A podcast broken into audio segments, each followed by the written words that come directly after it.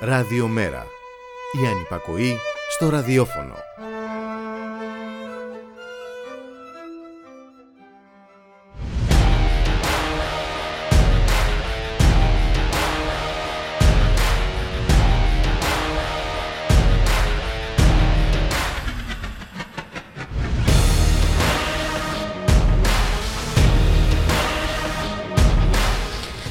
Ελλάδα, ως γνωστόν, είσαι ότι δηλώσεις. Μπορεί να δηλώνεις κεντρό, όπως παραδείγματος χάρη ο Πρωθυπουργός, και να ασκείς μέχρι κεραία νεοφιλελεύθερη πολιτική.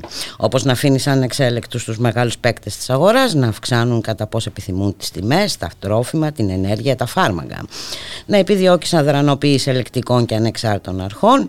Να αποφεύγεις όπως ο διάλογος στο Λιβάνι αυξήσεις μισθών που θα αναπληρώνουν τις απώλειες των εργαζομένων. Μπορείς επίσης να δηλώνεις αντιφασίστας, όπως παραδείγματος χάρη ο Πρωθυπουργός, με καταγεγραμμένη δήλωσή σου στο παρελθόν ότι η βία και η τρομοκρατία στην Ελλάδα προέρχονται αποκλειστικά από την αριστερά. Πάντως, όποια ταυτότητα και αν υιοθετεί στη σημερινή συνέντευξή του ο Πρωθυπουργός, αρκεί η δραματική εικόνα της δημόσιας υγείας να μας πείσει για το ψευδεπίγραφο των δηλώσεων.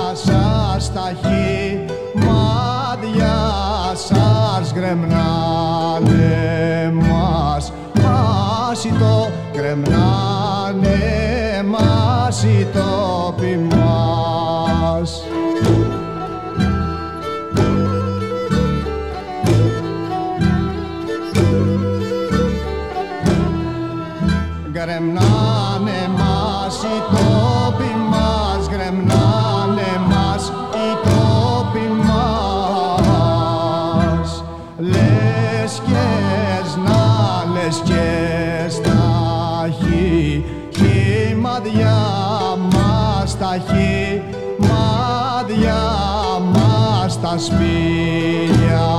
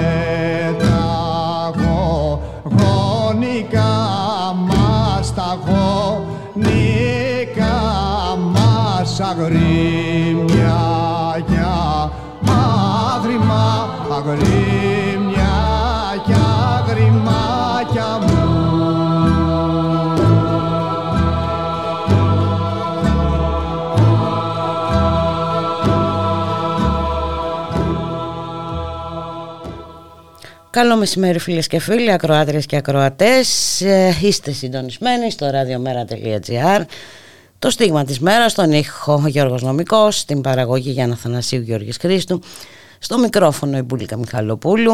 Καλώς ορίζουμε το Μιχάλη Κερθαρίδη, εκπρόσωπο τύπου του ΜΕΡΑ25.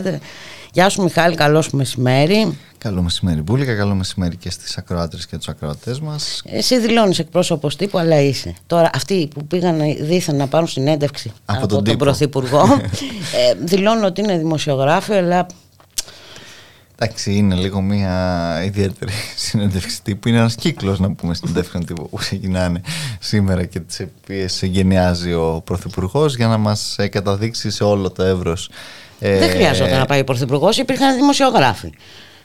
Καλά, ούτε ή άλλως. Οι- οι- Στις ερωτήσεις ήδη οι Ε, απαντήσεις υπήρχε ήταν δεδομένες. τοποθέτηση πριν την ερώτηση. Ακριβώς.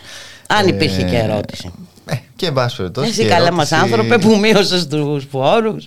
Όχι, ήταν πολύ Mm. καλά οργανωμένος ο κ. Μητσοτάκης. Είναι βασικά γιατί είναι ακόμα σε εξέλιξη. Έχει και τα χαρτιά του εκεί, έδειξε τα στοιχεία του. Ε, Προφανώς δεν. Ε, Ε, τα είχε πάρει καλού κακού. Θα- σου Λέει, λέει, μπορεί και να με μήπως και να με ρωτήσουν. ρωτήσουν Ναι, και ναι, γι' ναι, αυτό. ναι, ναι. Εντάξει, σε κάθε περίπτωση είναι τώρα μια συνέντευξη τύπου για την οικονομία, για την πορεία της, ε, της οικονομίας. Θα ακολουθήσουν και άλλες, γιατί είναι πολλά τα πεδία στα οποία έχει κάνει έργο η, η κυβέρνηση. Ε, και βέβαια έχει και τίτλο «Συνεχίζουμε» πολύ. Οχ, αυτό απειλητικό ακούγεται, φοβικό. Ακριβώς. Ε, μεταξύ άλλων βέβαια ρωτήθηκε ο κ. Μητσοτάκης και για την αύξηση του κατώτατου μισθού ένα εύλογο ερώτημα που έθεσε ένας ε, δημοσιογράφος το Τέθηκαν οποίο, και τέτοια ερωτήματα. Τε, Α, τέθηκαν, τέλος πάντων, ξέρεις, κάποια μέρη του, σε πάση περιπτώσει. Το οποίο ήταν. Εντάξει, λέτε πως δεν συνδέεται η 1η Απριλίου με, τον, με την αύξηση του κάτω του μισθού, με τις εκλογές, σε πάση περιπτώσει. Ε, για ποιο λόγο, εν πάση περιπτώσει, πήγε από τον Μάιο στον ε, τον Απρίλιο και είπε ο κ. Μητσοτάκης ότι για να προλάβουμε όλη τη σεζόν. Διότι οι άνθρωποι οι οποίοι εργάζονται τη σεζόν πολλές φορές από τον Απρίλιο. Ναι, αλλά πέρσι και τι έκανες; Με την αύξηση αυτή το Μάιο. Δεν ήθελες να προλάβεις πέρσι τη σεζόν. δηλαδή είναι πολλά τα, δεν μπορώ. τα Είναι παράλογα. κομικοτραγικό, δεν είναι εντάξει. Ναι και βέβαια μεταξύ άλλων είπε ότι σε όλη τη διάρκεια αυτής της εισαγόμενης πάντα έτσι πληθωριστικής ε, κρίσης η κυβέρνηση απάντησε με σειρά μέτρων που στήριξαν το, το διαθέσιμο εισόδημα και είπε και ότι θα συνεχίζει να το κάνει. Ε, αυτό δεν μπορεί να εξαγγείλει τώρα κάτι. Είπε πόσο καλά λειτουργήσε το καλάθι του νοικοκυριού. Ναι, ναι, βέβαια. Ότι είναι πάρα πολύ αποδοτικό. Δεν μπορεί να εξαγγείλει τώρα κάτι παραπάνω προς το παρόν. Γιατί εντάξει, λέει ότι ακόμα είμαστε τώρα, περιμένουμε το pass. Ε, ξεκινάει όπου να είναι το food pass. Έτσι. Δηλαδή, έχουμε, πρέπει να εφαρμόσουμε λέει, αυτά πρώτα τα μέτρα, να δούμε πώς θα πάνε και στη συνέχεια ε, θα δούμε. Πάντως, είναι αισιόδοξο γιατί λέει, δημιουργούνται δημοσιονομικά περιθώρια. Επειδή η ενεργειακή κρίση φαίνεται πως η εισαγόμενη, δηλαδή το κομμάτι το εισαγόμενο φαίνεται πως έχει μια ε, τάση Εξομάλυνση. ακριβώς ε, αποκλιμάκωσης. Οπότε λέει δημιουργούνται περιθώρια δεν χρειάζεται να παίρνουμε τον προλο- προϋπολογισμό να τα δίνουμε σε ολιγάρχες. Μπορείς να το κάνει και από πριν αυτό χρειάζεται να περιμένει την αποκλιμάκωση του εισαγόμενου ε, φαινομένου. Ε, σε κάθε περίπτωση εντάξει προφανώς ο κ. Μητσοτάκης προσπαθεί να, να χτίσει το, το αφήγημα της ε, μεγάλης αυτής ε, οικονομικής επιτυχίας. Εντάξει, το, βέβαια την επενδυτική βαθμίδα δεν την έχει πάρει ακόμα, ρωτήθηκε και γι' αυτό, ξέρεις, είναι ο μεγάλος καημός τώρα η επενδυτική βαθμίδα. Ε, και κατά τα άλλα βέβαια συνεχίζει και με το γνωστό αφήγημα α, του τεράστιου ψεύδους περί της ε, αφομοίωσης του, του χρέους, ο- λέγοντας πως το χρέος μειών- μειώθηκε κατά το μεγαλύτερο ποσοστό ε, σ- έτσι, του, του ΑΕΠ σε όλη την, ε, ε, την Ευρώπη. Βέβαια αυτό είναι δεδομένο από τη στιγμή που εδώ έχεις 400 δισεκατομμύρια ε, χρέος και υπάρχει ο πληθωρισμός άρα επί της ουσίας μειώνεται αυτό το, το ποσοστό πράγματι γιατί έχεις και απ- έναν από τους μεγαλύτερους πληθωρισμούς οπότε ναι θα έχεις και μία από τις μεγαλύτερες μειώσεις του ποσοστού όμως πάντα του χρέους, στο λόγο χρέους ΑΕΠ και όχι του πραγματικού χρέους πουλικά. Ναι, όλα καλά και όλα ωραία, αλλά ε, πάντως ε, από ό,τι φαίνεται ε, και από τις ερωτήσεις ε, αυτό που θα παιχτεί το επόμενο διάστημα και εν ώψη εκλογών είναι η λεγόμενη πολιτική αστάθεια που προκύπτει από τι άλλο, από την απλή αναλογική. Σωστά, γιατί τέθηκε και αυτό πράγματι. Και το οποίο βέβαια συνδυάζεται ξέρεις, πολλές φορές και με τις εκλογές στην, ε, στην Τουρκία, με όλα τα γνωστά φόβητρα τα οποία ούτως ή άλλως επιστρατεύει η κυβέρνηση, την ώρα που βέβαια δεν είναι ότι ο κ. Μητσοτάκης ακόμα και στην ενισχυμένη αναλογική με το δικό του κιόλας εκλογικό νόμο φέρεται να ε, λαμβάνει τουλάχιστον προς το παρόν ε, δημοσκοπικά αν λάβουμε υπόψη μας ότι είναι και αληθινές οι τα, τα στοιχεία και τα αποτελέσματα των Ε, ναι, ε, δημοσκοπήσεων. και μην μου πεις ότι δεν είναι και στημένη αυτή τώρα η ερώτηση στις δημοσκοπήσεις. Ε, πιστεύετε ότι Ναι. δεν πρέπει να έχουμε ας πούμε ισχυρή κυβέρνηση; Ε, η χώρα Καλά. χρειάζεται τώρα Προφανώς περιπέτειες και τέτοια ποιος, πράγματα. Ποιος θα διαφωνούσε στο ότι, δε, ότι ξέρω εγώ, η, η χώρα θέλει μια ας πούμε, κυβέρνηση; Το ζήτημα είναι ότι για αυτούς η σταθερότητα μπουλικα και η κυβερνησιμότητα συνδυάζεται με την επιβολή όλων αυτών των πολιτικών τις οποίες βλέπουμε. Άρα εκεί πραγματικά ε, καλύτερα να έχουμε, να έχουμε κυβερνησία από το να έχουμε τέτοια κυβερνησιμότητα. Ε, και αυτό είναι κάτι που βέβαια αν θυμάσαι καλά χρησιμοποιήθηκε και στα πιο σκληρά αν θέλεις ε, χρόνια των, ε, των μνημονίων τότε που βέβαια εφευρέθηκαν διάφορες λύσεις τύπου ακόμα και ε, τραπεζιτών, ε, τεχνοκρατών και όλα τα σχετικά τα οποία υπήρξαν και δεν είναι και αν θέλεις ε, και σίγουρο το τι θα προκύψει και τώρα πράγματι από την εκλογική αναμέτρηση τέτοιες λύσεις ξέρεις πάντα υπάρχουν ως εφεδρείες ε, του, ε, του συστήματος και αυτό είναι κάτι που και το έχουμε δει. Έχουμε δει ότι το καλοβλέπουν και οι άλλοι μεγάλοι δημοκράτες Ευρωπαίοι εταίροι μας. Ως εκ τούτου πράγματι όλα είναι στο, στο τραπέζι. Πάντως κάτι το οποίο περιμένανε σήμερα πολύ, αλλά προφανώς δεν θα γινόταν μπουλικα υπό τη μορφή συνέντευξης τύπου του να ανακοινώσει ο Πρωθυπουργός την ημερομηνία των εκλογών. Ε, δεν συνέβη τουλάχιστον ε, προς το παρόν. Όχι ότι πλέον έχει καμία διαφορά. Έλα τώρα εντάξει έχει είτε κατατήσει ανέκδοτο. ε, Απρίλιο είτε ε, Μάιο. ναι, ναι. Πάντως αν ε, κάτι που όντως θα μπορούσαμε να κρατήσουμε είναι ότι για λόγους συμβολικούς λέει θα γίνει αύξηση του κάτω του μισθού την Πρωταπριλιά. Δεν ξέρουμε Ναι, Πρωταπριλιά. αν αναφέρεται πράγματι στο, στο, εύρος της συμβολισμό απάτης. της μέρας. Έτσι συμβολικά.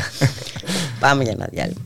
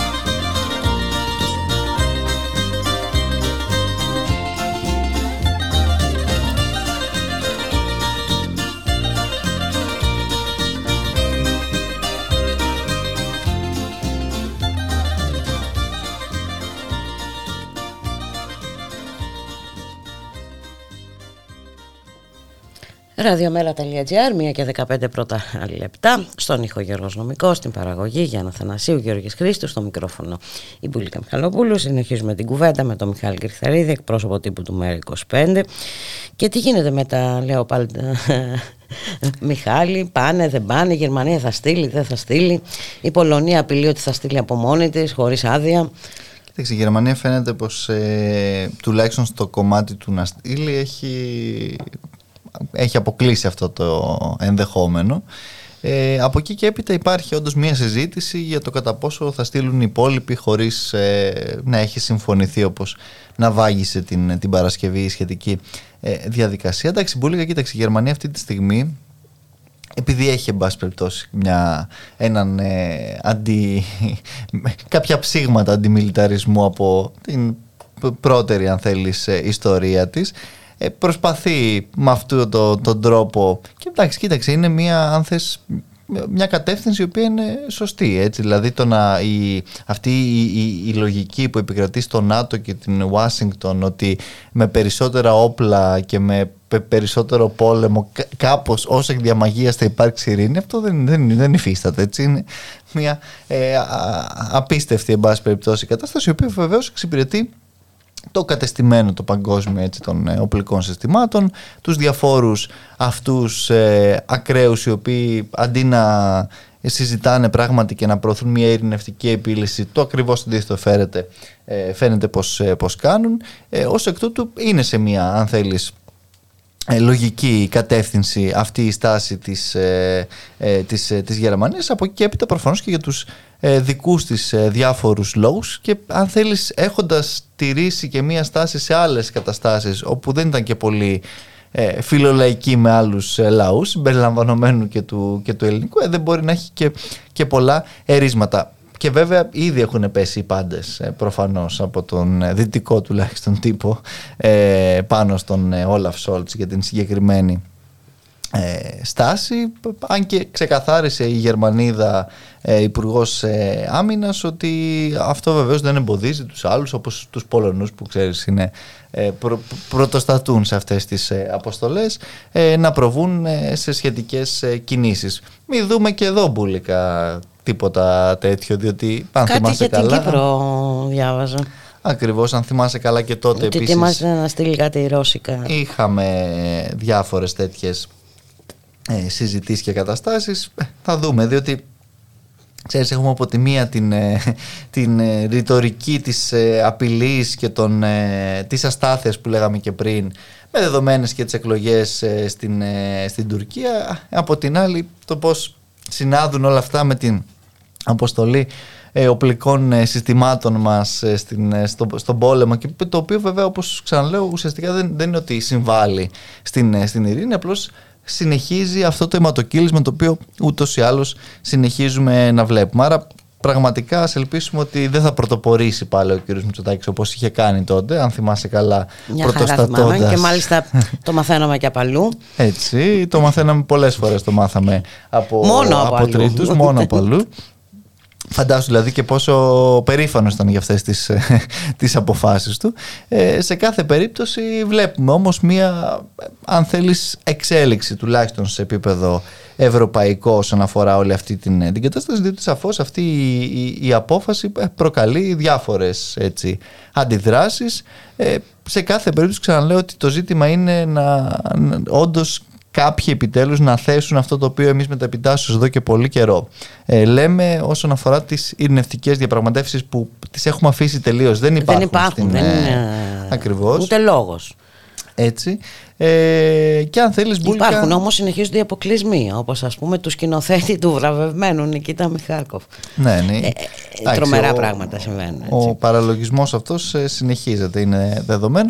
Και αν θες Μπούλικα αυτά τα, τα ζητήματα με το πώς εξελίσσεται κιόλας όλη αυτή η κατάσταση στον, ε, στον κόσμο με, την, με όλη αυτή τον νέο ψυχροπόλεμο ε, και όλα αυτά τα οποία συζητάμε θα τα συζητήσει και τις επόμενες μέρες και ο γραμματέας του, του ΜΕΡΑ 25 ο οποίος ε, θα μεταβεί μεθαύριο στην, στην Κούβα που είναι η, η επίσκεψη αυτή. Μαζί; Όχι, όχι. είναι πολύ μακριά βούλικα να πάω στην Κούβα. Ε, σε κάθε περίπτωση όμως ε, θα υπάρξουν ε, διάφορες τέτοιες επαφές σε αυτή την, ε, την κατεύθυνση και με το νέο κίνημα δεσμεύτων το οποίο βεβαίως ε, θα συζητήσει και εκεί με την ε, ηγεσία έτσι, της ε, κυβέρνησης της, ε, της Αβάνας ε, και, και θα δούμε ότι πραγματικά μιλάμε για έναν κόσμο όπως βλέπουμε που αλλάζει, που Αλλάζει. υπάρχουν διάφορα Διάβαζα, ας εξελίξεις. πούμε, ότι η Βενεζουέλα και η Βραζιλία ε, κατευθύνονται στην έκδοση κοινού και άλλες νομίσματος. χώρες και η Χιλή Νομίσματος. και εν πάση περιπτώσει αυ- γι' αυτό ακριβώς υ- υπάρχει Γίνονται μια, πραγματάκια. ούτως ή άλλως μια, κα- μια σ- συζήτηση και μια κατεύθυνση αν θες ε, στην αποδολαριοποίηση σε μεγάλο βαθμό και, των, ε, και της ενέργειας αλλά και μιας σειράς από άλλα πολύ βασικά αγαθά διότι έχουμε δει όλη αυτή την, ε, την κατάσταση μιας επιβεβλημένης εξάρτησης που έχει οδηγήσει όλες αυτές τις χώρες αν θέλεις και με τα γνωστά εμπάργο και με όλα αυτά τα οποία έχουν ζήσει ειδικά ο κουβανικός λαός ακόμα ε, περισσότερο αν θέλεις αλλά και η Βενεζουέλα δεν έχει ε, βιώσει λίγα και από εκεί και έπειτα σε όλα αυτά βέβαια υπάρχουν και άλλοι παράγοντες το ζήτημα αν θέλεις της Κίνας το ζήτημα του πώς ε, αυτή τη στιγμή που έθεσες και εσύ ε, διαμορφώνονται οι καταστάσεις στην, ε, στη Λατινική Αμερική ε, και το πώς ακριβώς και... Στο Περού συνεχίζονται οι διαδηλώσεις. Α, έτσι και, και, και το πώς όλα αυτά παράλληλα ποια είναι η κατάσταση που επικρατεί στην, ε, στην Ευρώπη έτσι, που ακριβώς εκεί βλέπουμε όλες αυτές τις, ε, τις παλινοδίες. Βλέπουμε το σύρσιμο ούτως ή άλλως πίσω από την ε, στρατηγική της, ε, της Ουάσιγκτον και, και του ΝΑΤΟ αλλά από εκεί και έπειτα βλέπουμε ότι ακόμα και εκεί ε, υπάρχουν ε, διαφοροποιήσεις, ξαναλέω για διάφορους λόγους αλλά σε κάθε περίπτωση είναι μια ε, κατάσταση που διαρκώς ε, μεταβάλλεται μπουλικα με δεδομένες βέβαια τις ε, συγκρούσεις, με δεδομένο τον πόλεμο, με δεδομένα όλα τα υπόλοιπα τα οποία συνεχίζουν κανονικά να βασανίζουν την, ε, την ευρύτερη περιοχή. Και ε, να αναφερθούμε και πάλι έτσι για λίγο στον Πρωθυπουργό ε, γιατί έτσι μας επεφυλέσε και μια απειλή ε, ότι όλα θα πάνε στράφη είπε αν δεν τον ε- εμπιστευτεί ξανά ο λαός. Είναι όλα τόσο καλώς καμωμένα περνάμε τόσο όμορφα. Το βιωτικό μας επίπεδο έχει ανέβει στα ύψη.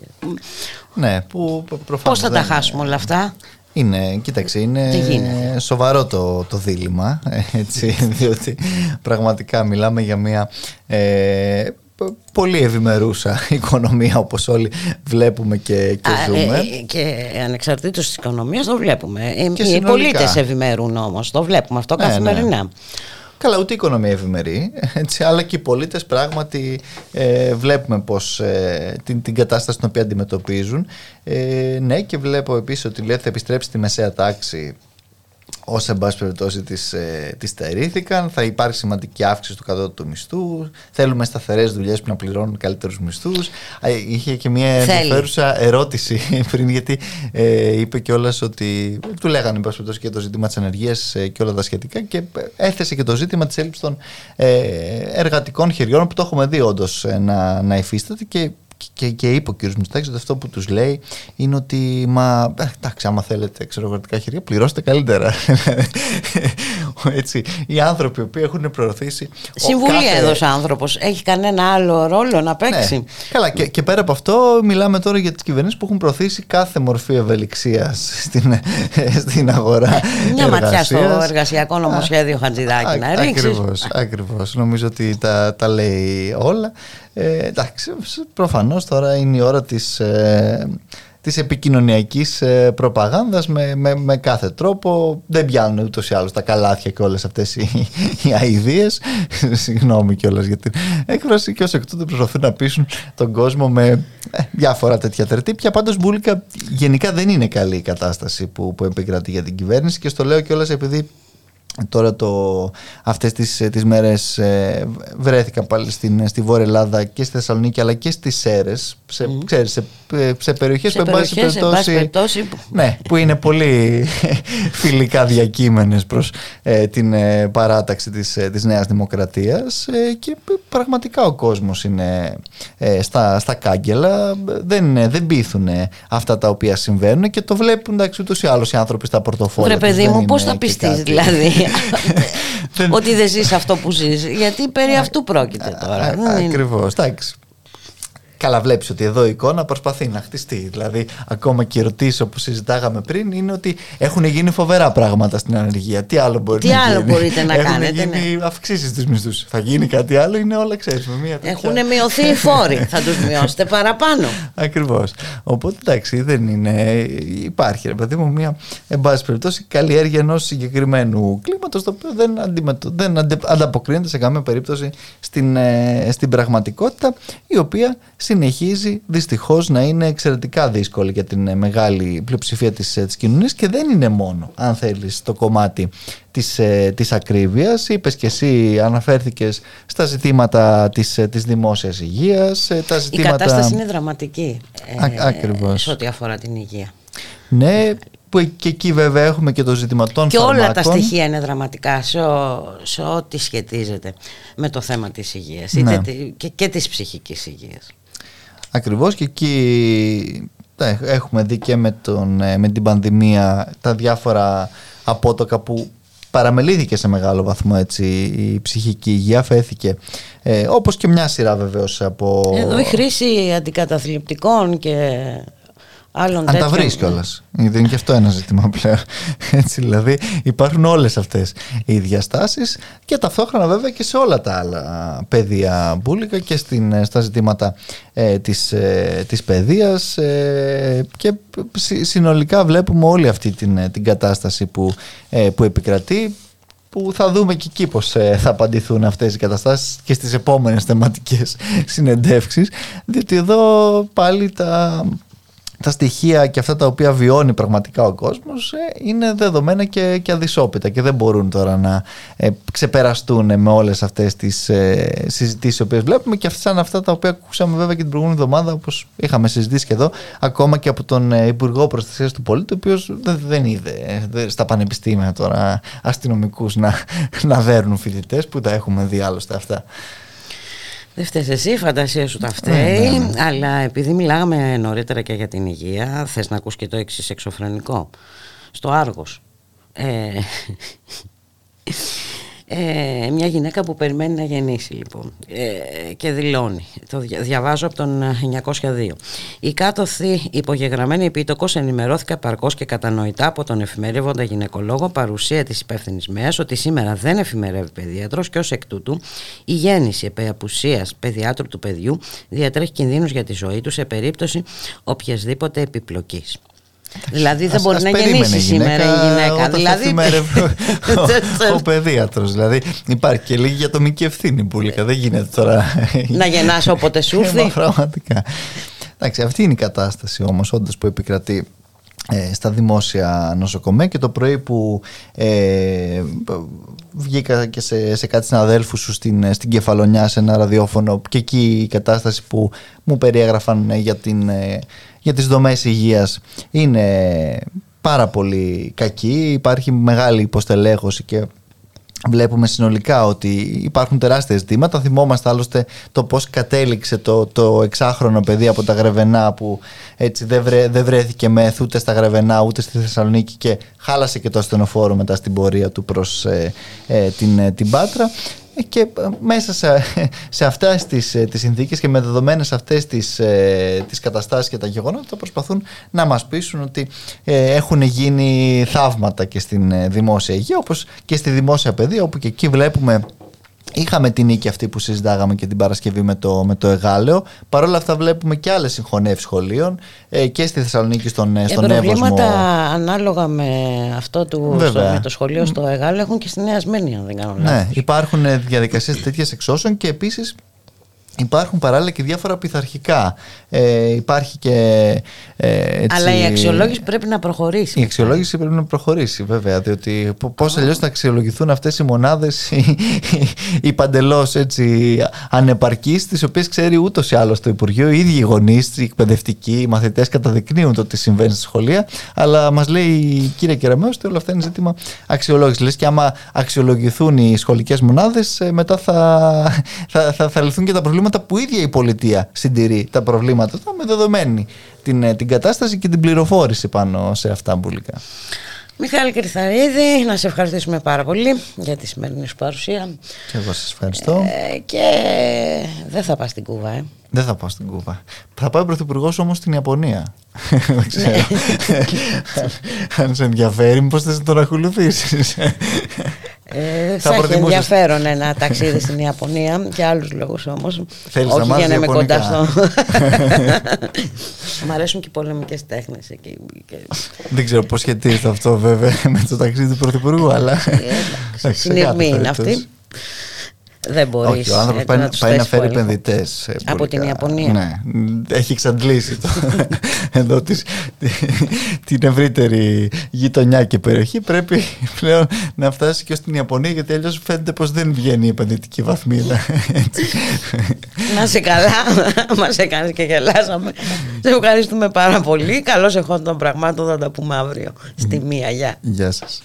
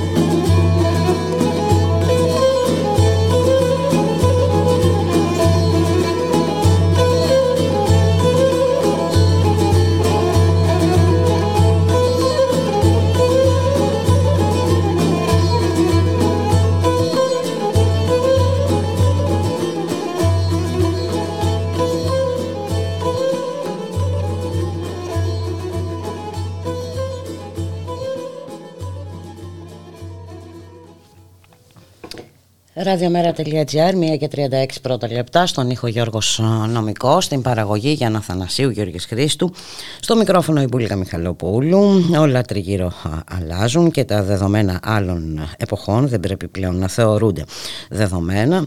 Δεδομένα όπως η λειτουργία των θεσμών στις αστικές ε, ε, δημοκρατίες. Ξυλώνοντας τις πολιτικές ελευθερίες της μεταπολίτευσης είναι ο τίτλος άρθρου που έχει γράψει το Κοσμοδρόμιο ο κύριος Θέμης Τζίμας, διδάκτορ Διεθνούς Δικαίου στο Αριστοτέλειο Πανεπιστήμιο Θεσσαλονίκη, τον οποίο έχουμε κοντά μας. Καλό μεσημέρι ε, κύριε Τζίμα. Γεια σας. Γεια σας, καλό μεσημέρι. Και καλή χρονιά δεν τα έχουμε πει.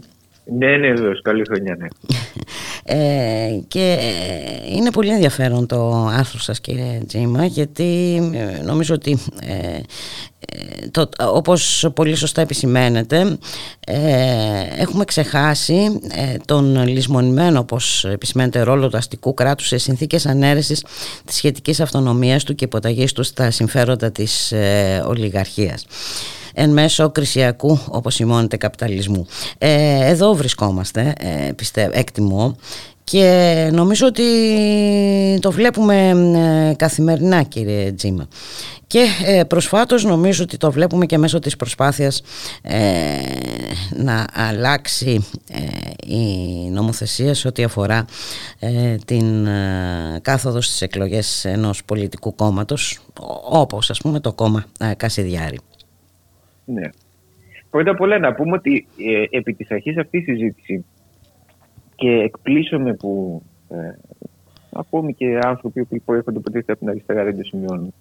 Έχουμε το εξής προβληματικό στοιχείο. Ο νόμος, οι νόμοι στα, στα αστικά δημοκρατικά και γενικώ σε δημοκρατικά αισθήματα φτιάχνονται με τρόπο γενικό και αφηρημένο. Δεν φτιάχνονται για να στοχοποιούν ένα συγκεκριμένο κόμμα ή ένα συγκεκριμένο άνθρωπο, όσο απεχθές και αν είναι αυτό το κόμμα, όσο απεχθής και είναι αυτός ο άνθρωπος. Ένα το κρατούμενο. Mm-hmm. Αυτό δεν τίθεται καν στη συζήτηση. Πρέπει να ομολογήσω ότι δεν το συμπεριέλαβα και είναι μια αυτοκριτική αυτή, ούτε εγώ στο εν λόγω άρθρο. Δεύτερον, ε, υπάρχει από πολιτικής απόψεως, πριν να πάμε στο νομικό κομμάτι, μια τρομερή φοβία και έλλειψη εμπιστοσύνης προς τον ελληνικό λαό. Δηλαδή, στην ε, πρώιμη μεταπολίτευση και αρκετά χρόνια μετά τη μεταπολίτευση, η, τα κόμματα του εν γέννη προοδευτικού χώρου, για να μην πω αριστερά και πούμε στη συζήτηση τι είναι αριστερά, ποιος θα ποιος δεν mm-hmm. είχαν εμπιστοσύνη στον εαυτό τους και εμπιστοσύνη στο λαό και δεν χρειαζόταν καμία απαγόρευση για να περιθωριοποιούν τις ε, χουντικές και φασιστικές παρατάξεις, οι οποίες υπήρχαν και τότε, αλλά ήταν απολύτως περιθωριοποιημένες γιατί είχαν, τον, είχαν και τον ιδεολογικό και προγραμματικό εξοπλισμό και την οργανωτική ε, επέκταση στις λαϊκές μάζες ώστε εκμυδένιζαν την επιρροή αυτών των κομμάτων.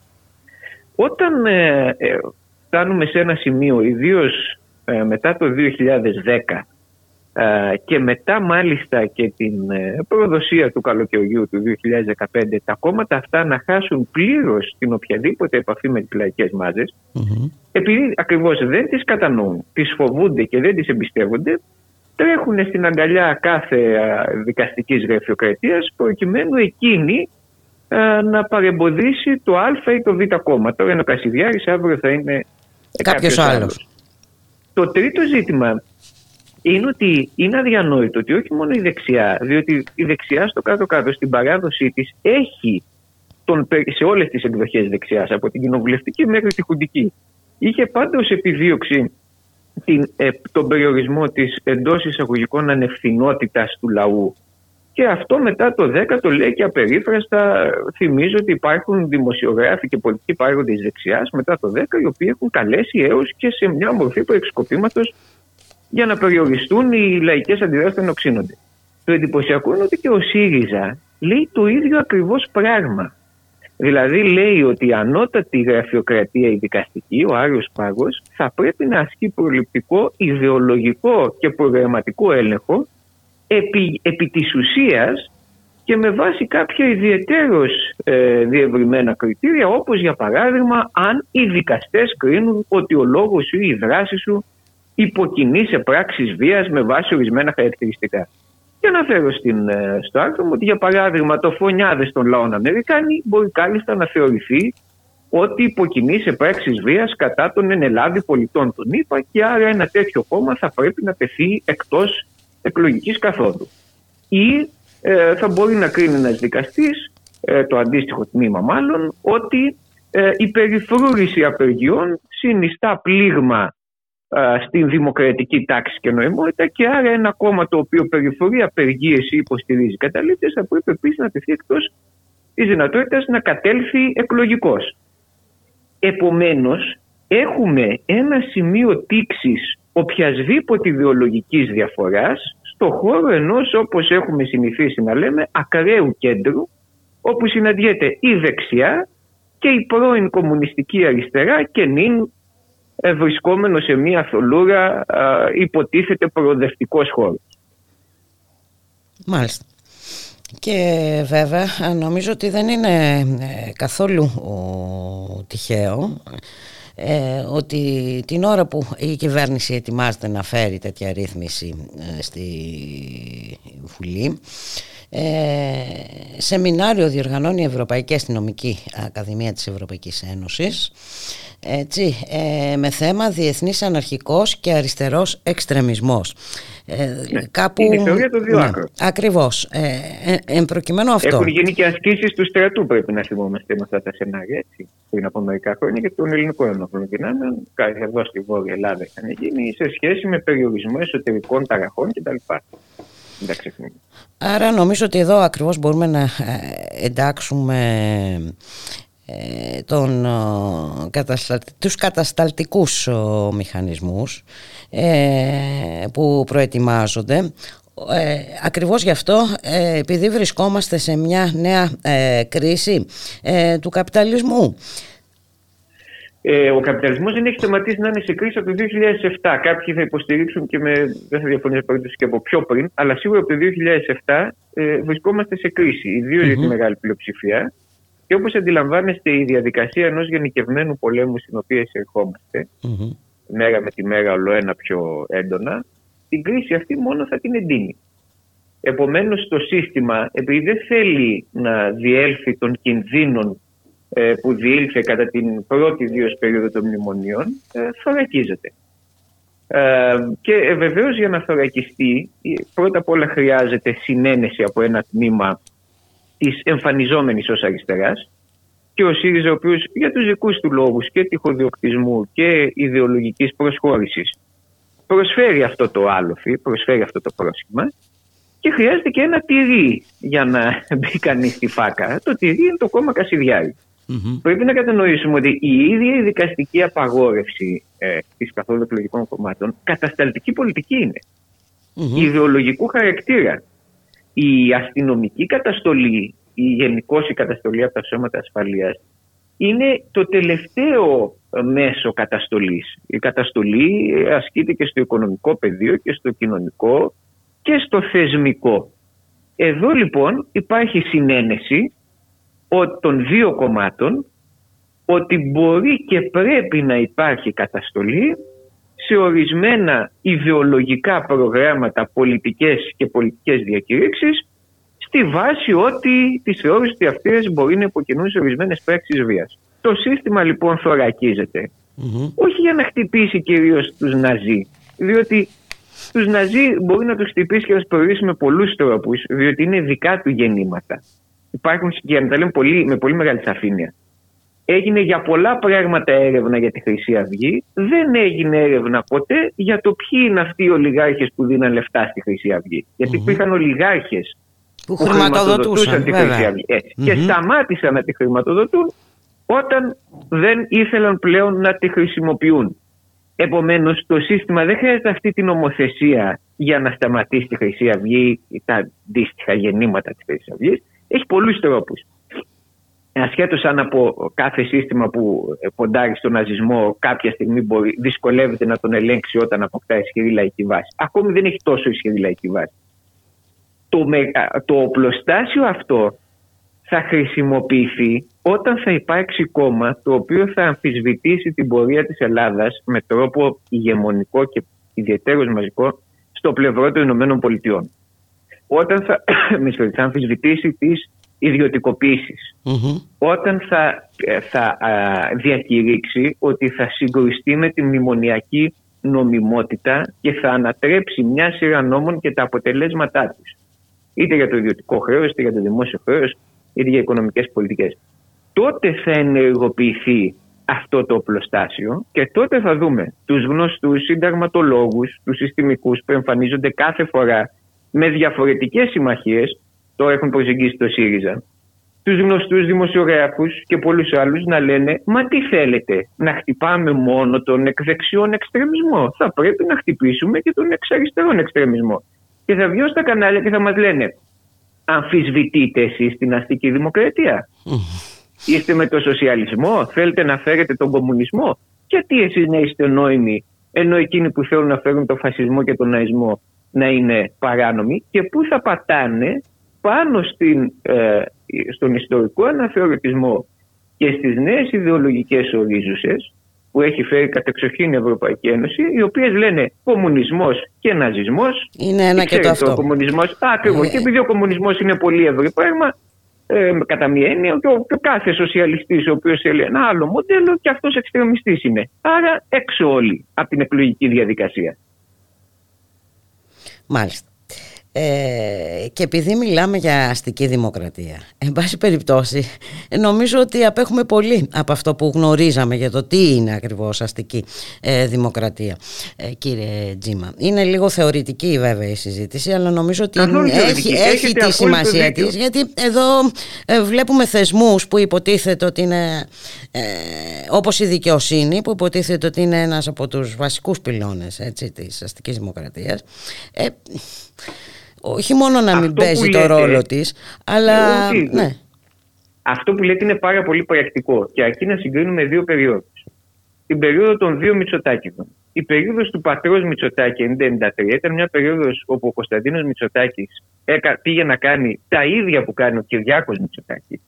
Αλλά επειδή υπήρχε πολύ ζωντανή ανάμνηση των κατακτήσεων της πρώτη οκταετία του Πασόκ, αλλά και, της, και η ανάμνηση όλης μεταπολιτευτικής διαδικασίας, τόσο το λαϊκό κίνημα όσο και οι κρατικοί θεσμοί μέχρι ενός σημείου άντεξαν. Άντεξαν με την έννοια ότι δεν μπορούσαν να έρθουν σε πλήρη και με τοπική αντιπαράθεση πέρα ενός σημείου με το λαϊκό κίνημα γιατί αυτό ήταν πολύ μεγάλο. Μμμ. Σήμερα που το λαϊκό κίνημα μετά την έξαρση του 2015 και την προδοσία νιώθει ιτημένο και έχει φύγει από το προσκήνιο, γιατί αυτό έγινε μετά το 2015 και αυτή είναι η χειρότερη κληρονομιά του ΣΥΡΙΖΑ. Ο ιός Μητσοτάκης και φυσικά δεν είναι ένας άνθρωπος, το όλο σύστημα της ολιγαρχίας και της Αμερικανοκρατίας που στηρίζει, νιώθει πανίσχυρο με αποτέλεσμα όλοι οι θεσμοί οι κρατικοί να έχουν προσανατολιστεί και να μην νιώθουν κανένα εμπόδιο προς την εξυπηρέτηση των συμφερόντων του ξένου παράγοντα και της ολιγαρχίας. Μέσα Μάλιστα. από μια γενικευμένη κλεπτοκρατία και τον αυταρχισμό. Λοιπόν, άρα αυτό που λέτε δεν είναι θεωρητικό, είναι πολύ πρακτικό. Όταν δεν νιώθει, δεν νιώθουν αυτοί οι θεσμοί ότι έχουν ισχυρό αντίπαλο, δεν θα, και πολύ περισσότερο βρίσκονται και σε καθεστώς ε, παρατεταμένης κρίσης, δεν θα δώσουν ούτε ψίχουλα. Μάλιστα. Και πώς το αντιμετωπίζει κανείς όλα αυτά, κύριε Τζίμα, γιατί ε, αναγνωρίζουμε την πραγματικότητα, αλλά ε, δεν βλέπω... ε, Υπάρχει εδώ που λέτε ένα δεν πολύ βλέπω- ενδιαφέρον ζήτημα. Ναι, ναι. Μμ. Ναι. Πρώτα απ' όλα πρέπει να πούμε το εξής. Πηγαίνουμε σε εκλογές τις οποίες φαίνεται ότι όλος ο μη επισήμως τουλάχιστον δεξιός χώρος, είτε είναι όντως αριστερός είτε είναι αριστερός εντός εισαγωγικών, οδεύει σε ήττα για διαφόρους λόγους. Δηλαδή, ε, βιώνουμε την πιθανότητα μιας για διαφορετικούς λόγους ταυτόχρονης ήττας. Αυτό οθεί πολύ κόσμο να πει πολύ λογικά ότι παιδιά εδώ πρέπει όλοι να μαζευτούμε να πέσει δεξιά. Μμμ. Είναι πολύ λογικό. Και βεβαίως και ο ΣΥΡΙΖΑ θέλει να το αξιοποιήσει αυτό και λέει: Ορίστε, εγώ είμαι εδώ και τα λοιπά και τα λοιπά. Το κρίσιμο ζήτημα είναι εν ώψη, και βεβαίως να πούμε κάτι άλλο, ότι και κόμματα τα οποία θα μπορούσαν, γιατί είχαν μια πιο γνήσια τοποθέτηση, να κάνουν δουλειά στους μαζικούς χώρους, δεν την κάναν αποτελεσματικά. Δεν, δεν διαμόρφωσαν φοιτητικούς, εργατικούς α, συλλόγους, κινήματα, χώρους ικανούς να α, αλλάξουν αυτή την πορεία παρακμής. Εδώ λοιπόν που βρισκόμαστε λίγους μήνες πριν τις εκλογές θα πρέπει κάθε κόμμα το οποίο φαντάζεται, όπως είναι το ΜΕΡΑ ή και άλλα, τον εαυτό του, να πρωταγωνιστεί σε μια διαδικασία ανασυγκρότησης των αντιστάσεων απέναντι σε αυτή την κατάσταση σε πρώτη φάση. Και κατόπιν της διαμόρφωσης μιας εναλλακτικής στρατηγικής να επενδύσει γνήσια στη διαδικασία διαλόγου και συνεργασιων Κανένα κόμμα αυτή τη στιγμή δεν έχει τη δυνατότητα μόνο του να αντισταθεί στην ευρύτερη αυτή αντιδραστική μεταβολή που προωθείται και από δεξιά και από πρώην αριστερά κόμματα. Μπορούν όμως κόμματα, και όπως είναι υποκείμενο το ΜΕΡΑ, γιατί έχει κοινοβουλευτική παρουσία, να πρωταγωνιστήσουν σε διαδικασίες που μπορούν να οδηγούν στην επόμενη μέρα. Αλλά αυτό θέλει γνήσια διάθεση για συζήτηση, ιδιοφυείς κινήσεις σε τακτικό να χτυπήσει τον αντίπαλο εκεί που δεν το περιμένει και πολύ πολύ μεγαλύτερο ριζοσπαστισμό ακόμη και από αυτόν που φαίνεται μέχρι σήμερα να υπάρχει. Μάλιστα. Απ' την άλλη δεν βοηθάνε κάποιες περιχαρακώσεις ε, κύριε Τζίμα στο όνομα να αποφύγουμε το ρεφορμισμό και τα λοιπά και τα λοιπά. Ε, θεωρώ ναι, ναι. ναι. δεν ξέρω τι άποψη έχετε αλλά στην Έχω, θέση στην οποία βρισκόμαστε ε, πρέπει να, να ξεφύγουμε από ορισμένα, ορισμένες γι αυτό, αιμονές. Γι' αυτό μίλησα για την επένδυση στο διάλογο. Πρέπει κανείς να αποφασίσει και αυτό αφορά τα κόμματα. Ξέρω επειδή έχω υπάρξει και σε μεγάλο κόμμα είναι μια δύσκολη Με ποιους θα συζητήσει; Δεν θα αποδώσει σε τίποτα μια συζήτηση με τις οργανώσεις της αριστεράς υπό την μορφή που έχουν σήμερα. Όχι ότι δεν πρέπει να γίνεται συζήτηση με οργανωμένο κόσμο της αριστεράς, πρέπει, αλλά δεν πρέπει κανείς να επενδύει εκεί κατά βάση. Η επένδυση που πρέπει να γίνει είναι στους μαζικούς χώρους, οι οποίοι είναι ανοργάνωτοι. Στα συνδικάτα, στους φοιτητές, στους καλλιτέχνες, στους επιστήμονες, σε άλλες κινήσεις νεολαίας. Εκεί πρέπει να πάνε τα κόμματα που θέλουν ε, ουσιαστικές συνεργασίες. Αλλιώς αυτό που θα γίνει είναι ότι οι γνωστοί 40 διανοούμενοι του κέντρου των Αθηνών, βέβαια να πούμε ότι είναι 40, να πούμε ότι είναι 100 και ένας κύκλος 300 στελεχών θα συζητούν με ένα κόμμα η συζήτηση θα καταλήξει στο πώς θα γεμίσουν τα ψηφοδέλτια. Οι μισοί θα φύγουν πριν τις εκλογές και θα κάνουν και ζημιά. Και οι άλλοι μισοί που θα φύγουν θα προσφέρουν ελάχιστα. Μάλιστα. Δεν είναι εκεί η λύση. Δεν είναι εκεί, η, αν θέλετε, η, η μεγάλη ε, η μεγάλη εικόνα. Η μεγάλη εικόνα είναι στα πανεπιστήμια που οι φοιτητές μας δεν μπορούν να πληρώσουν για το μεταπτυχιακό τους και για τις σπουδές τους. Είναι στου εργαζομένους που όχι είναι σε συνδικάτα, δεν μπορούν να διανοηθούν να μπουν σε συνδικάτα. Να μπουν σε συνδικάτα, ναι.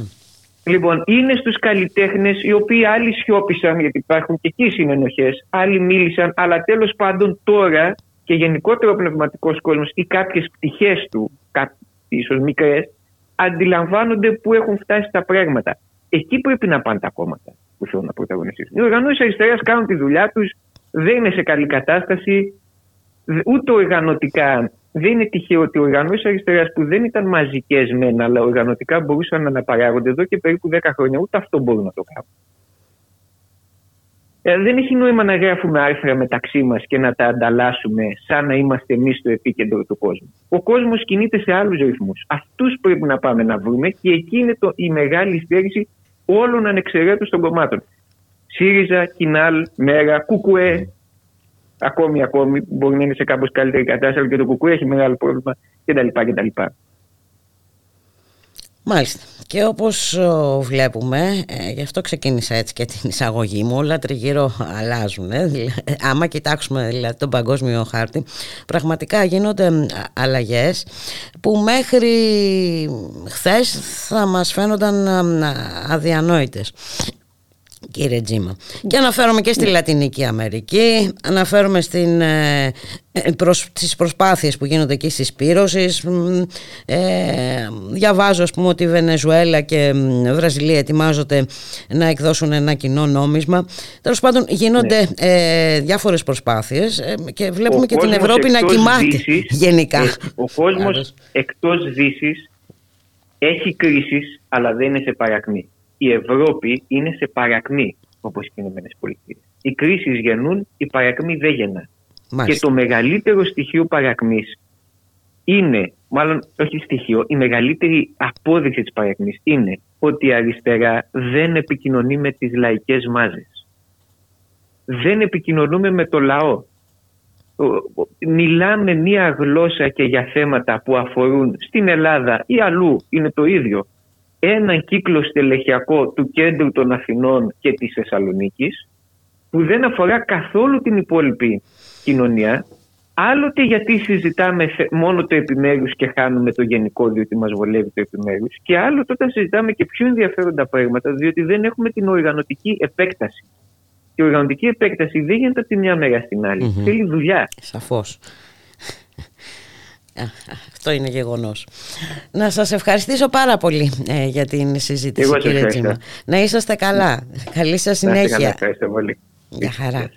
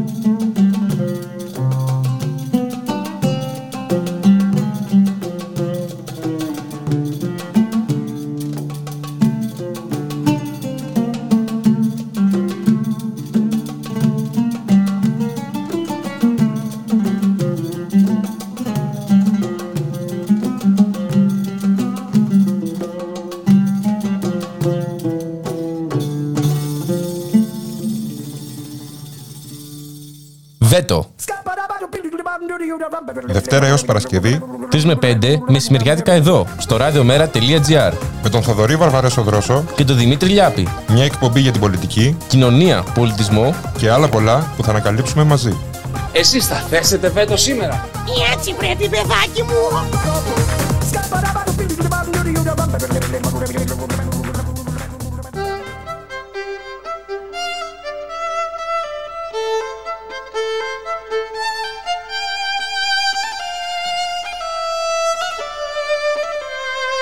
Ραδιομέρα. Η ανυπακοή στο ραδιόφωνο.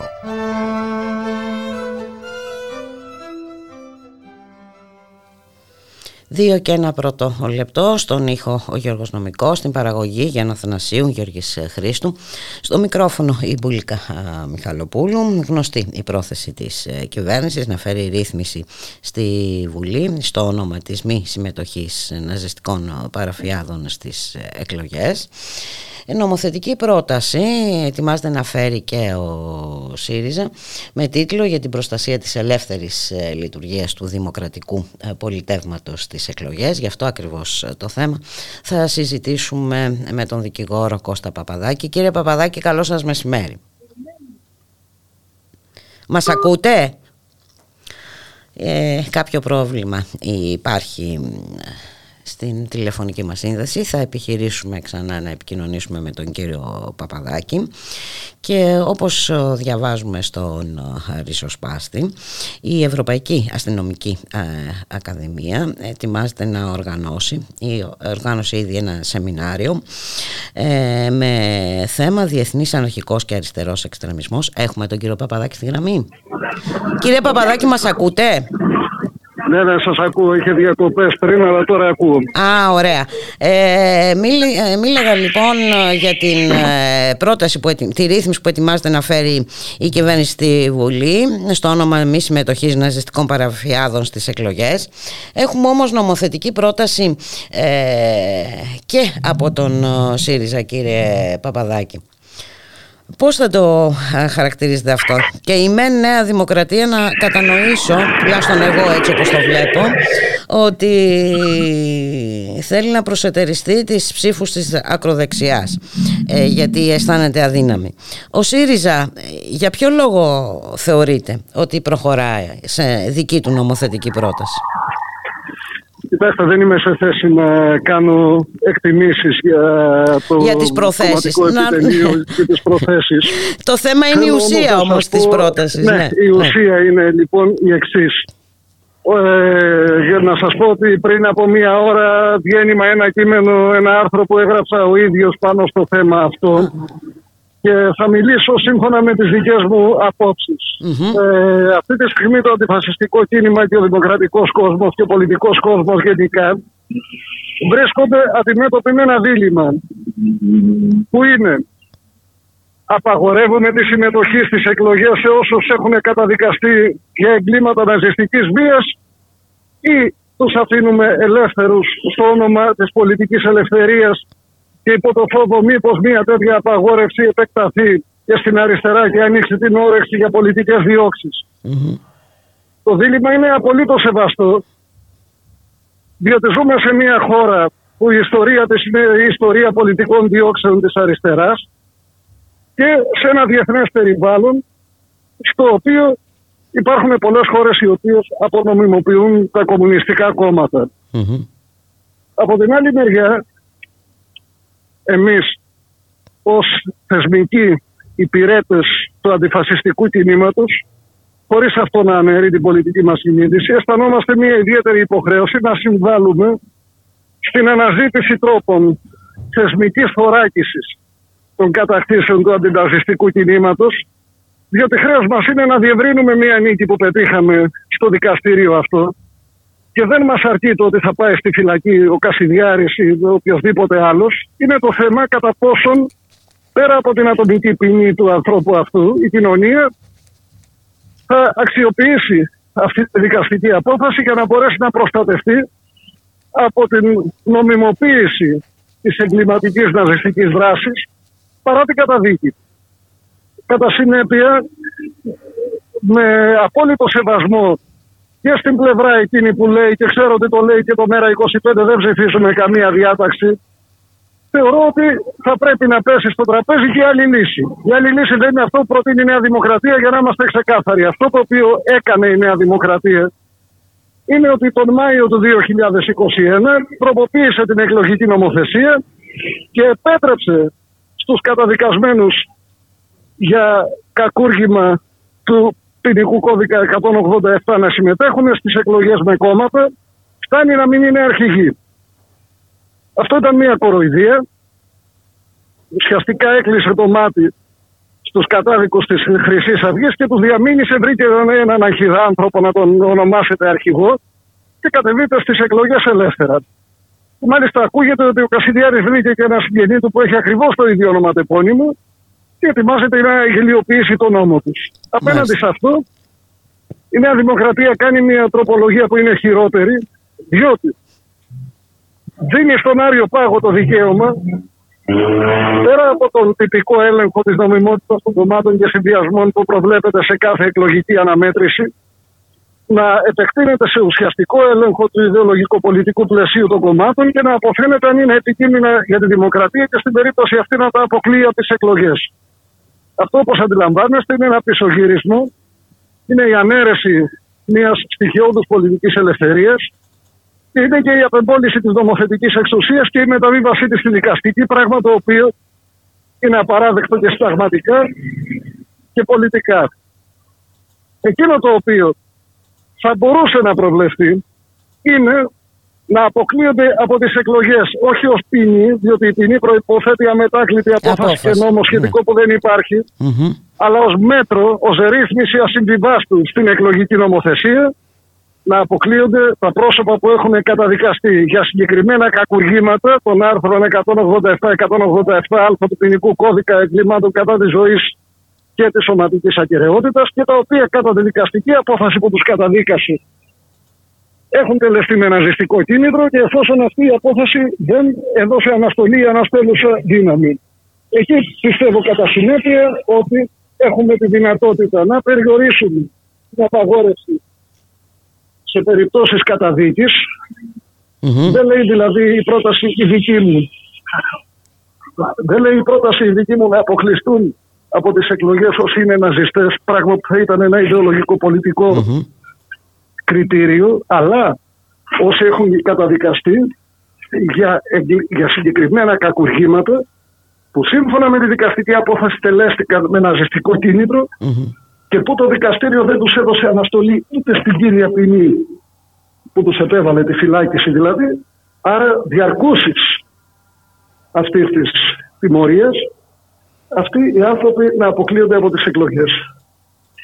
Ε, θεωρώ ότι είναι μια διάταξη η οποία δεν αφήνει περιθώρια και γενικευσής, δεν παίρνει σβάρνα όλη την κοινωνία, δεν ε, επεκτείνεται ούτε σε κόμματα, ούτε σε πρόσωπα, ούτε σε αντικείμενα πέρα από τα συγκεκριμένα τα οποία ανέφερα πριν και γι' αυτό και έχω την πεποίθηση ότι μπορεί να υποστηριχθεί χωρίς να προκαλεί τον κίνδυνο που εύλογα φοβάται ε, όλος ο κόσμος. Ναι, ε, ναι, γιατί διαβάζω και στην ε, σχετική πρόταση του ΣΥΡΙΖΑ η διατύπωση έχει ως εξής. Ε, δεν έχουν δικαίωμα κατάρτισης συνδυασμών πολιτικά κόμματα η οργάνωση και δράση των οποίων δεν εξυπηρετεί την ελεύθερη λειτουργία του δημοκρατικού πολιτεύματος κατά την έννοια του άρθρου 29 παράγραφος 1 του συντάγματος. Θέλω να πω ότι και εδώ υπάρχουν ε, περιθώρια ερμηνεών. Στην πρόταση αυτή διαφωνώ. Δεν είναι απερίφραστα. Είναι εσφαλμένη, είναι ατυχής. Είναι ατυχής και παραδίδει την ερμηνεία της προστασίας του δημοκρατικού πολιτεύματος στην αφηρημένη κρίση ε, της κυβέρνησης του Αρίου Πάγου ουσιαστικά, το οποίο θα εγκρίνει την κάθοδο ενός κόμματος. Είναι λάθος. Και είναι τελείως διαφορετική από την πρόταση που κατέθεσα και από την πρόταση που έχει καταθέσει ο Θανάσης ο Καμπαγιάννης από την Παρασκευή και έχει δημοσιευτεί στην εφημερίδα των συντακτων που με κάποιες παραλλαγές ο ένας από τον άλλον οι οποίες είναι δευτερεύουσες ζητάμε ο αποκλεισμός να γίνεται με κέντρο όχι γενικώ την αφηρημένη εκτίμηση της ιδεολογίας του κόμματος αλλά την καταδίκη μελών του για ναζιστική εγκληματική δράση κακουργηματική. Λοιπόν, είναι τελείως διαφορετικά πράγματα αντιλαμβάνομαι ότι είναι ευνηδιασμένος ο πολιτικός κόσμος και ότι ο ευνηδιασμός αυτός και η σπουδή οδηγεί σε διάφορους αυτοσχεδιασμούς και λύσεις πρόχειρες που όμως δεν πρέπει να ε, να υποστηρίζονται χωρίς τη σιγουριά ότι δεν μπορούν να οδηγήσουν σε κίνδυνο και σε τελευταία ανάλυση χίλιες φορές να μην απαγορευτεί τίποτε παρά να απαγορευτούν περισσότερα από όσα πρέπει. Καταλαβαίνετε, δηλαδή δεν υποστηρίζω με φανατισμό τη, την άποψή μου. Ε, λέω όμως ότι ο λόγος που την προκρίνω απέναντι σε μια άποψη γενικής απαξίωσης κάθε απαγόρευση συμμετοχής σε εκλογες είναι ότι το αντιφασιστικό κίνημα και γενικότερα το κίνημα πρέπει να επιδιώκει να αποτυπώνει και θεσμικά τις κατακτήσεις του χωρίς να σημαίνει ότι έχει θεσμικές αυταπάτες και εξαρτάται τα πάντα από τους θεσμούς. Αυτή την, ε, το σκεπτικό υπηρετεί η δική μου πρόταση. Μάλιστα, ε, γιατί ε, έχουμε δει ε, κύριε Παπαδάκη ή μάλλον οφείλουμε να γνωρίζουμε ότι οι αιτίες γέννησης του φασισμού υπάρχουν στην κοινωνία δηλαδή στις πολιτικές που εφαρμόζονται κτλ. κτλ. Έτσι, κάποτε δεν γινόταν ούτε καν λόγος για τη Χρυσή Αυγή. Θέλω να πω, τα ποσοστά της ήταν πυροελάχιστα. Ε, είχαμε μια άνοδο ε, κάτω από συγκεκριμένες κοινωνικές ε, συνθήκες. Καμία αντίρρηση και δεν είμαι από εκείνους που έχουν την αυταπάτη ότι οι θεσμοί θα σταματήσουν το φασισμό. Δεν το κάναν πουθενά Μόνο η κοινωνία και το αντιφασιστικό κίνημα μπορεί να το σταματήσει στους δρόμους, στις γειτονιές, στα συνδικάτα και στους χώρους που λειτουργεί η κοινωνία. Αυτό είναι προφανέστατο. Από εκεί και πέρα το ζήτημα είναι κατά πόσον και αν οι κατακτήσεις οι οποίες ε, επιτυγχάνονται από το κίνημα στη διαπάλη αυτή πρέπει να επιδιώκεται να περιβάλλονται και μια θεσμική αποτύπωση ώστε αυτή... Χωρίς αμφιβολίες, έτσι, χωρίς να γεννώνται αμφιβολίες, ε, αμφιβολίες και ε, ερωτηματικά. Αλλά, ναι. αλλά, και έτσι ώστε να μην περιορίζεται στη φυλάκιση συνέπεια της ναζιστικής mm-hmm. εγκληματικής δράσης. Διότι είναι μια απειλή για την κοινωνία και που η κοινωνία οφείλει να αποκρούσει την νομιμοποίησή της. Mm-hmm. Απολύτως ξεκάθαρο και κατανοητό αυτό που λέτε. Ε, να σας ευχαριστήσω πάρα πολύ για την συνομιλία κύριε Παπαδάκη. Να είστε καλά. Να είστε καλά. Καλή συνέχεια. Ευχαριστώ πάρα πολύ. Γεια σας. Γεια χαρά.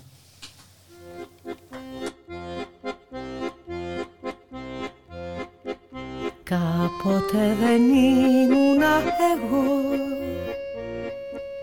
Ήμουν το ροδακινάκι του παππού και της γιαγιάς. Κάποτε δεν ήμουν εγώ. Ήμουν τριάντα γλυκό. Με λαχτάρα να με φας. Κάποτε δεν ήμουν εγώ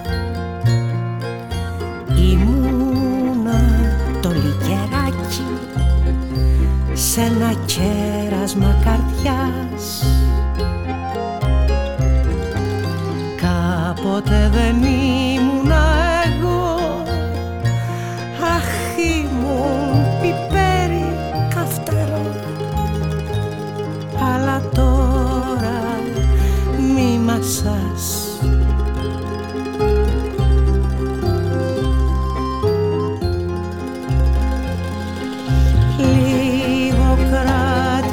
η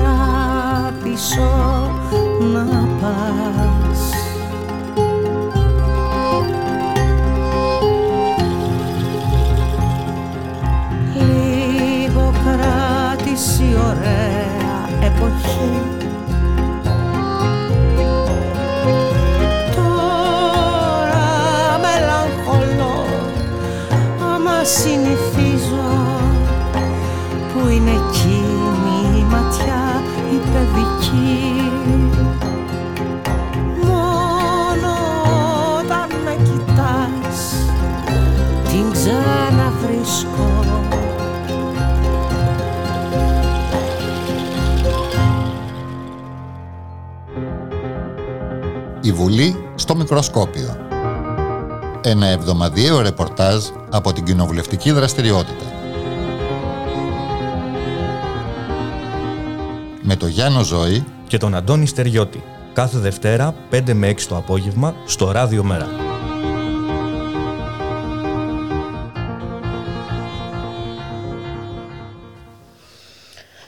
2 και 16 πρώτα λεπτά στον ήχο Γιώργος Νομικός, στην παραγωγή ε, Γιάννα Θανασίου, Γιώργης Χρήστου, στο μικρόφωνο η Μπουλίκα Μιχαλοπούλου.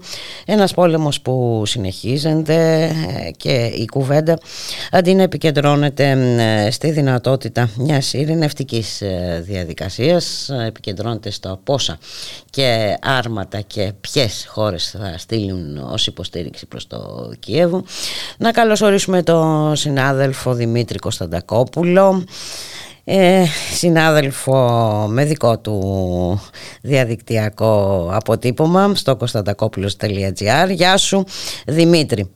Καλό μεσημέρι. Γεια σου Επίσης Λοιπόν, τι έχουμε αυτή τη στιγμή ε, Δημήτρη; Έχουμε ε, μια συζήτηση που επικεντρώνεται στο αν θα συνεχιστεί έτσι, η βοήθεια προς το Κίεβο. Έχουμε το Βερολίνο ε, να λέει όχι ε, προς το παρόν. Ε, Πώς θα βλέπεις εσύ τα πράγματα; Καταρχήν ο όρος βοήθεια είναι φημισμός.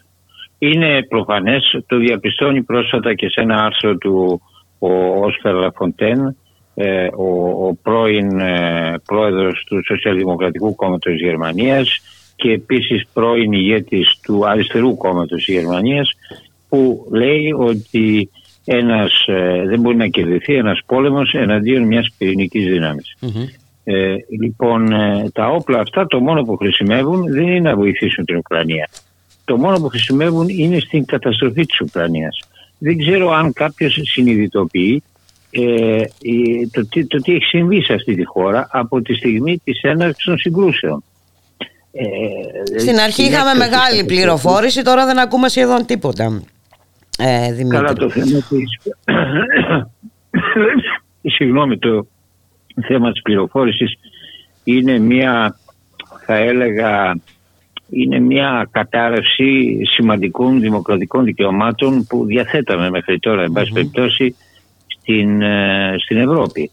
Ε, η, η, κάλυψη που γίνεται της ρωσοουκρανικής, ε, του ρωσοουκρανικού πολέμου και του πολέμου του ΝΑΤΟ κατά της Ρωσίας είναι εξωφρενική. Το 1999 της χιλής των ειδήσεων, των σχολείων, των παρατηρήσεων κτλ. προέρχονται από τη μία πλευρά. Ε, και το εκπληκτικό είναι ότι παρόλα αυτά ε, σχεδόν οι μισοί Έλληνες για παράδειγμα και σημαντικά ποσοστά και σε άλλες ευρωπαϊκές χώρες δεν πιστεύουν όλα αυτά που ακούνε. Αλλά αυτό είναι και, ένα, και μια κρίση mm-hmm. της δημοκρατίας γιατί ασκείται ουσιαστικά μια πολιτική εν ονόματι των λαών με την οποία ε, ο λαός διαφωνεί και φαντάζομαι ότι αν είχε και μια ισορροπημένη ενημέρωση δεν λέω να, να ακούμε ή να πιστεύουμε τους Ρώσους αλλά τι λένε και αυτοί τι λένε και τα Εν πάση περιπτώσει να, ακού, να ακούμε για την άλλη άποψη. Να τα ακούγανε. Ναι. Θέλω να πω ότι ποτέ ο, ο, ο τύπος πάντα και τα μέσα ενημέρωσης ε, έπαιζαν προφανώς το, και το ρόλο του προπαγανδιστή φιλικών απόψεων, αλλά όχι με τέτοιο έντονο τρόπο. Στη δεκαετία του 60 για παράδειγμα, οι New York Times απεκάλυψαν ε, πολλά από τα εγκλήματα που έκαναν οι ίδιοι Αμερικανοί στο Βιετνάμ. Τώρα αυτό έχει εξαφανιστεί κάποιος που θα ήθελε να μιλήσει για τα εγκλήματα των Ουκρανών ε, θα απολυόταν ανα πάσα στιγμή από το 95% των μέσων μαζικής ενημέρωσης της Δύσης.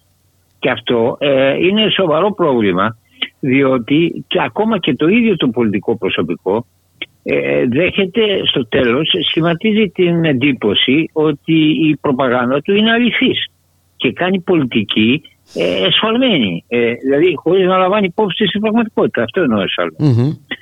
Ε, ε, για παράδειγμα, λίγο πριν άκουγα ένα σταθμό ραδιοφωνικό εδώ από τους μεγαλύτερους που θέλει να, να, να εμφανίζεται και ως αντικειμενική η ενημέρωση κτλ. κτλ να μας λέει ότι πρέπει να διαβάσουμε το αμερικάνικο περιοδικό Forbes γιατί έχει ένα άρθρο στο οποίο α, αποκαλύπτεται η κατάρρευση της ρωσικής οικονομίας ε, δεν ξέρω τι άλλα. Αυτά υπάρχουν μόνο στη φαντασία. Δεν έχει. Προφανώς η Ρωσία αντιμετωπίζει προβλήματα με αυτή την κατάσταση, αλλά καταρχήν μεγαλύτερα προβλήματα αντιμετωπίζουμε εμείς. Τα ευρωπαϊκά κράτη, τα μέλη της Ευρωπαϊκής Ένωσης. Είναι λοιπόν. Ε, δεν μπορούμε να γίνει σοβαρή συζήτηση ε, με τέτοιες αστείωτητες. Αλλά η, η ερώτησή σου αφορούσε ναι. Λοιπόν, λέω ότι δεν υπάρχει ουσιαστικός. Αυτά τα όπλα το μόνο που μπορούν να κάνουν είναι να διευκολύνουν ε, την, ε, ε, την παράταση, Παράταση. μιας τρομακτικής καταστροφής που, ε, ε, ε, που ε, δι- ε, έχει, έχει συμβεί ήδη σε αυτή τη χώρα με ελληνικές ζημιές που υπολογίζεται ότι είναι της τάξης των 700 δισεκατομμυρίων δολαρίων με πάρα πολλές ανθρώπινες απώλειες, με εκατομμύρια ανθρώπους που έχουν φύγει από την ουκρανια Οι Γερμανοί, η BND, λέει ότι κάθε μέρα οι Ουκρανοί χάνουν και αυτό επίσης δεν θα το ακούσετε στις ειδήσεις. Τα, τα λέει η μυστική υπηρεσία της Γερμανίας. Δεν τα λέει κανένας ε, το ρωσικό προξενείο, ξέρω εγώ κάπου. Ότι κάθε μέρα χάνονται ε, εκατοντάδες Ουκρανοί στρατιώτες. Λοιπόν, πού θα πάει αυτό το πράγμα; Ε, αντί λοιπόν η, η, η, η Δύση και ιδίω οι Ηνωμένες Πολιτείες και οι φίλοι τους ε, να κάνουν μια προσπάθεια για να ε, αρχίσουν επιτέλους διαπραγματεύσεις και να σταματήσει αυτή η αιματοχυσία ε, τώρα έχουν βρει μάλιστα και ένα άλλο επιχείρημα λένε πρέπει να δώσουν περισσότερα όπλα στην Ουκρανία ώστε όταν έρθει η ώρα της διαπραγμάτευσης να είναι από ισχυρότερο ε, από ισχυρότερη Μια θέση. θέση. Από ισχυρότερη θέση δεν ξέρω.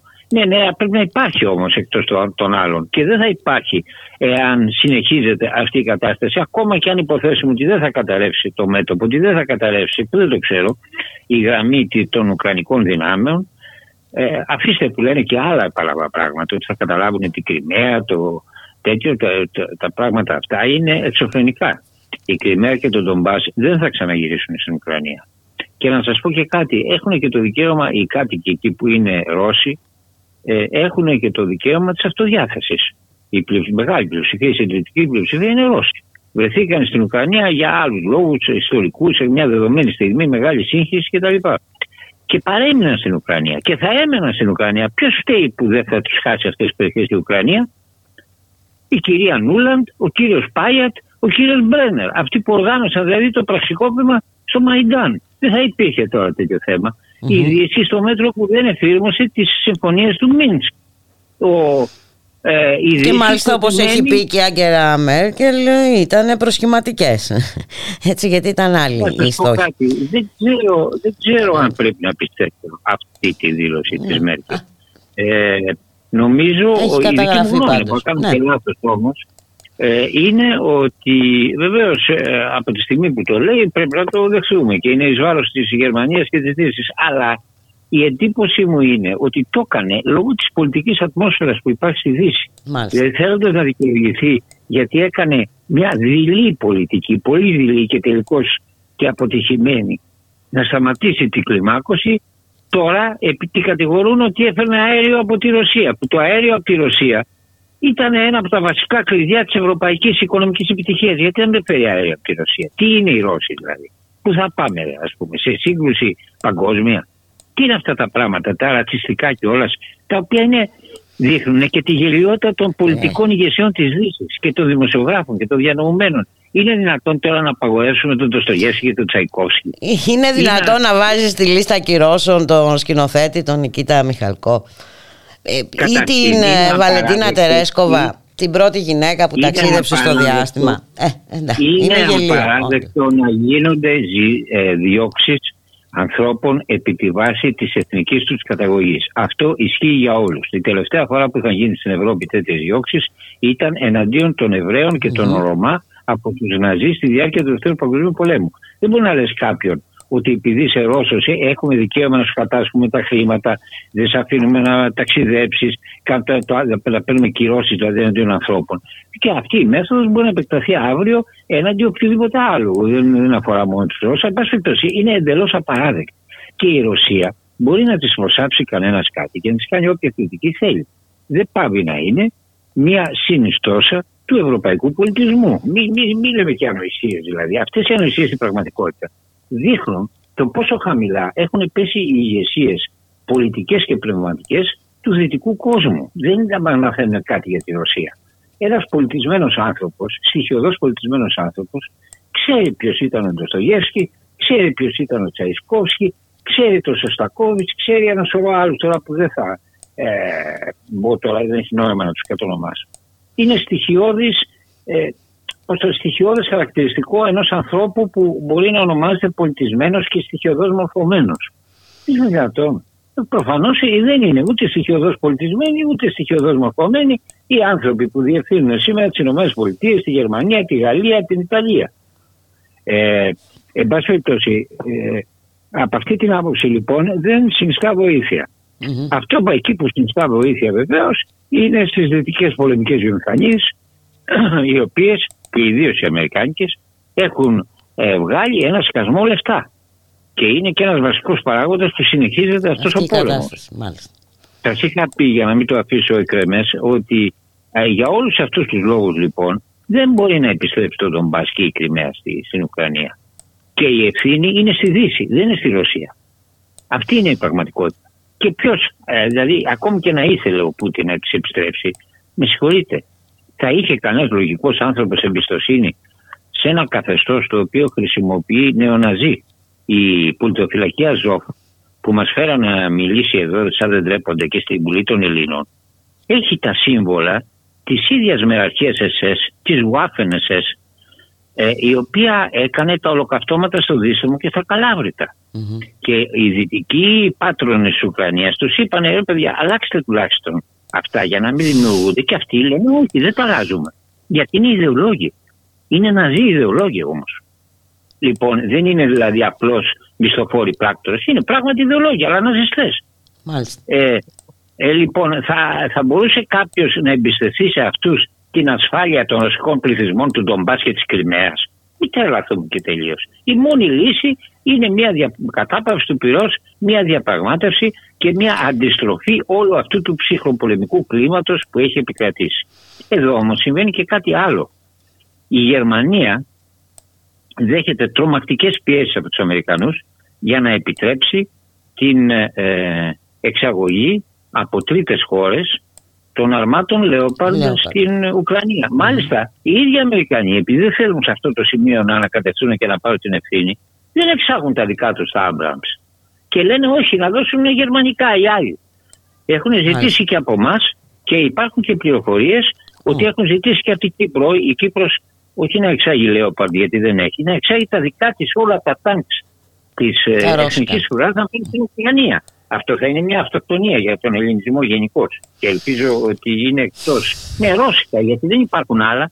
Οι δυτικοί, οι Αμερικανοί, δηλαδή η δύναμη η οποία ε, ενεθάρρυνε την Τουρκία να εισβάλλει στην Κύπρο ε, και επέβαλε μετά και εμπάργο όπλων στο θύμα της εισβολής, δεν έδινε όπλα. Οι, οι Κύπροι αναγκάστηκαν να εφοδιαστούν. Ο, ο οπλισμός της της Κυπριακής Εθνικής Κουράς είναι ρώσικος κατά 95%. Και τώρα του ζητάνε οι Αμερικανοί να τα στείλουν στην Ουκρανία. Ελπίζω ότι δεν θα το κάνουν βέβαια, διότι αν το κάνουν, αφενός θα είναι μια τρομερή αμυντική εξασθένηση, ε, ακόμη και αν αντικατασταθούν από ελληνικά λέοπαρτ που λένε αυτά τα πράγματα θα πάρουν κάνα χρόνο για να διεξαρτηθούν σε μια στιγμή ελληνοτουρκικής επομένως έντασης θα ήταν τρέλα κάτι τέτοιο και επιπλέον θα κατέστρεφε πλήρως τις σχέσεις του ελληνισμού με τη Ρωσία. Δηλαδή θέλουμε να έχουμε την ε, Ρωσία στο πλευρό της Τουρκίας σε μια ενδεχόμενη σύγκρουση. Θέλουμε να, η Κύπρος να χάσει το βασικό διπλωματικό της στήριγμα στο Συμβούλιο Ασφαλείας των Ηνωμένων Εθνών που είναι το, η Ρωσία. Αυτά μόνο παραβεί θα τα κάνουν. Αλλά εδώ ε, ε, αφήνω τώρα το συγκεκριμένο θέμα που αφορά εμάς. Εμάς μας πιέζουν να κάνουμε και άλλα πράγματα, να, να στείλουμε τους S300 που είναι στη, στη Κρήτη και να στείλουμε και τα τόρμη ένα τα αντιεροπορικά που είναι στο Αιγαίο. Αυτά τα είχε φέρει ο κύριος Ζωχατζόπουλος. Και λέγεται μάλιστα μία από τις φήμες που κυκλοφορούν ότι αυτά πλήρωσε και με την καταδίκη του. Διότι βεβαίως δεν έχει κανένα αμφιβολία ε, για το ότι πράγματι ε, ήταν ένοχος ε, διαφθοράς, αλλά εδώ από ό,τι ξέρουμε ένοχη διαφθοράς ήταν όλη η ελληνική πολιτική τάξη. Γιατί τιμωρήθηκε μόνο το Χαζόπουλος. Εν πάση περιπτώσει, ε, υπάρχει και συμβατική υποχρέωση επίσης ε, και για τους Κυπρίους που χρησιμοποιούν ρωσικά όπλα και για μας, για αυτά όλα που έχουμε, όχι για αυτά που έχουμε ήδη στείλει, γιατί αυτά ε, ε, ήταν με άλλη διαδικασία, αλλά για αυτά που έχουμε αγοράσει από τη Ρωσία, να μην τα εξάγουμε σε τρίτες χώρες. Θα παραβιάσουμε δηλαδή ρητά και συμβόλαιο που έχει υπογράψει η χώρα. Δεν μπορεί να τα κάνει κανένας αυτά στι σχέσει του με μια α ας το πούμε μεγάλη δύναμη, χωρίς να υποστεί στο τέλος σοβαρές συνέπειες. Αφήστε που το όπλο που στείλαμε, διάβαζα προημερών σε μια ε, ρωσική εφημερίδα ε, με τα πυροβόλα που έστειλε η Ελλάδα σκοτώνονται οι Ρώσοι άμαχοι στο Ντομπάς. Ε, και να σημειώσω ότι στο Ντομπάς οι άμαχοι δεν είναι μόνο Ρώσοι, υπάρχουν και πάρα πολλοί Έλληνες στο Ντομπάς. Λοιπόν, έχει γίνει ήδη πάρα πολύ μεγάλη ζημιά η οποία έχει επιβαρύνει τη χώρα τη στιγμή που η Τουρκία εκτοξεύεται σε ρόλο περιφερειακής διπλωματικής υπερδύναμης.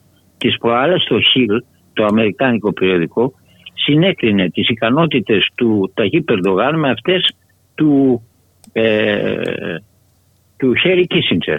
Λοιπόν, και εδώ δημοσίευε ο τύπος Άρχα ότι και λέει και η κυβέρνηση ότι είναι απομονωμένη, ε, δεν Καλά, ναι, έχει τεράστια εντάξει, το αυτή, παραμύθι αυτό. Έχει ναι. πρόβλημα τη στιγμή που η χώρα μας είναι διαλυμένη, όχι η Τουρκία. Η Τουρκία έχει εκτιναχθεί εξαιτίας του ότι έχει μια σχετική ανεξαρτησία και κυριαρχία και ακολουθεί μια τέτοια πολιτική. Ε, και τώρα βλέπουμε ότι για δεύτερη φορά μετά δηλαδή ότι συνεχίζεται μια πολιτική bullying της Γερμανίας και της Ευρώπης. Έχουν σηκωθεί όλοι οι, οι πράκτορες της Αμερικής ακόμα και μέσα στον ίδιο το γερμανικό κυβερνητικό συνασπισμό και ζητάνε να, να, να δώσει την άδεια Γερμανία για να πάνε τα Καλή γερμανικής κατασκευής άρματα στην Ουκρανία. Και Ε, προς μεταξύ το παρόν άλλων- όμως αντιστέκεται ο Γερμανός καγκελάριος. αντιστέκεται. Αλλά ο τρόπος με τον οποίο αντιστέκεται ε, δεν είναι επαρκής. Διότι πρέπει επιτέλους κάποιος να αρθρώσει το, το όχι.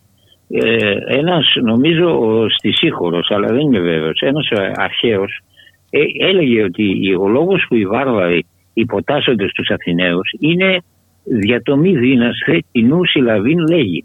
Γιατί δεν μπορούν να πούν τη λέξη όχι. Με μισθόλογα, με καθυστερήσεις, με- δεν γίνονται σπουδαίες αντιστάσεις. Πρέπει η Ευρώπη να βρει το θάρρος και δεν βλέπω να το βρίσκει. Ε, βέβαια όλα τα κόμματα αυτά, όλο και σε εμάς δηλαδή. Υπάρχει κάποια ε, σοβαρή τοποθέτηση πάνω στο ζήτημα. Αυτό και θα ήταν μια μεγάλη ευκαιρία για την Ελλάδα στην πραγματικότητα.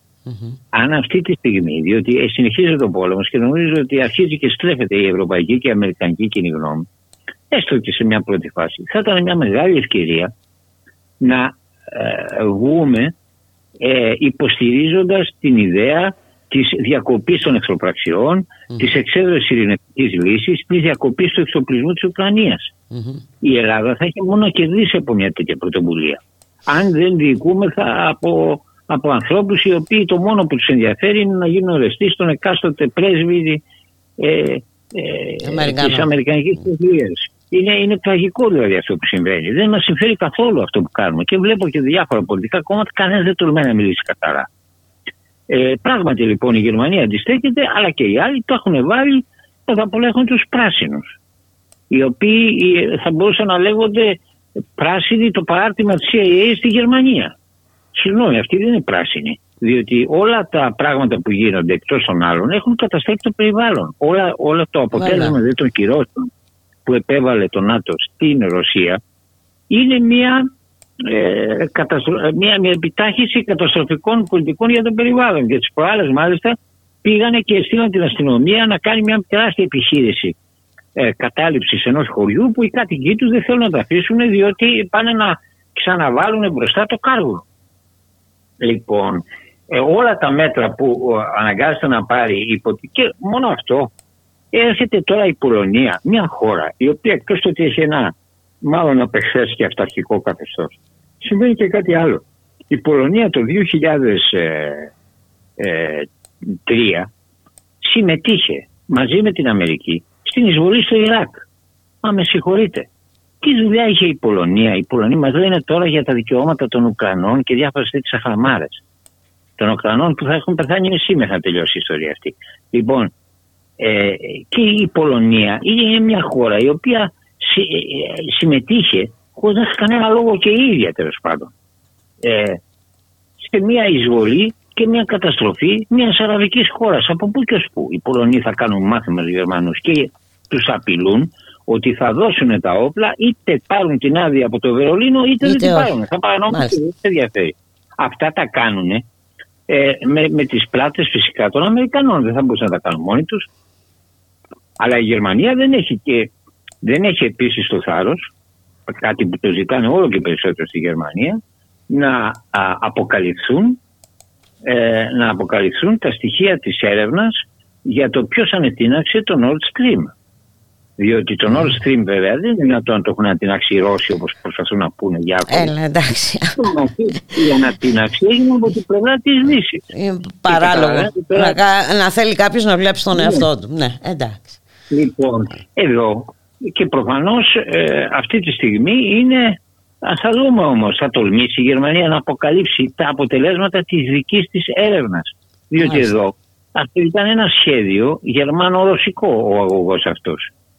Ε, δηλαδή και πάει και τον ανατινάζει κάποιος. συγγνώμη.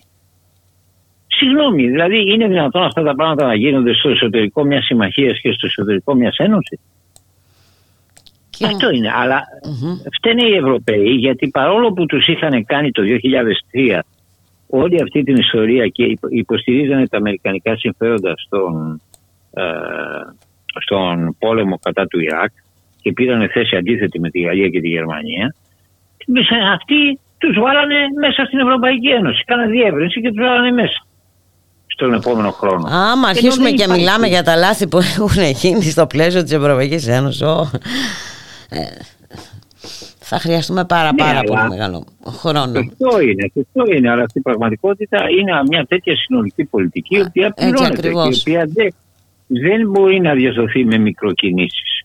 Εν πάση περιπτώσει, η Ουκρανική κρίση είναι μια ευκαιρία για το καλύτερο ή για το χειρότερο. Προς το παρόν είναι για το χειρότερο. Ε, Το χειρότερο θα, μπορούσε, βλέπουμε. όμως να είναι και μια, θα μπορούσε να είναι και με μια ευκαιρία, αν βρεθούν πολιτικές δυνάμεις και πολιτικές ηγεσίες, για να πάρει επιτέλους η Ευρώπη μερικές αποφάσεις για την ανεξαρτησία της. Δυστυχώς Ε, δεν το πότε θα βλέπουμε τις αυτό, πάρει, ε, Δημήτρη.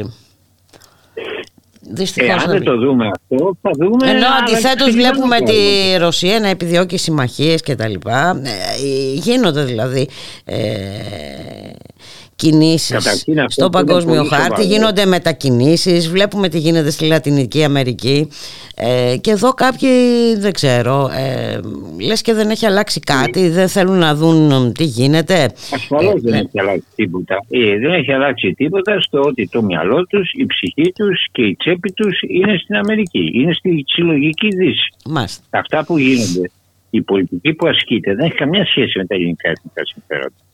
Απλώς κάθε τόσο λένε και κάτι τέτοιο.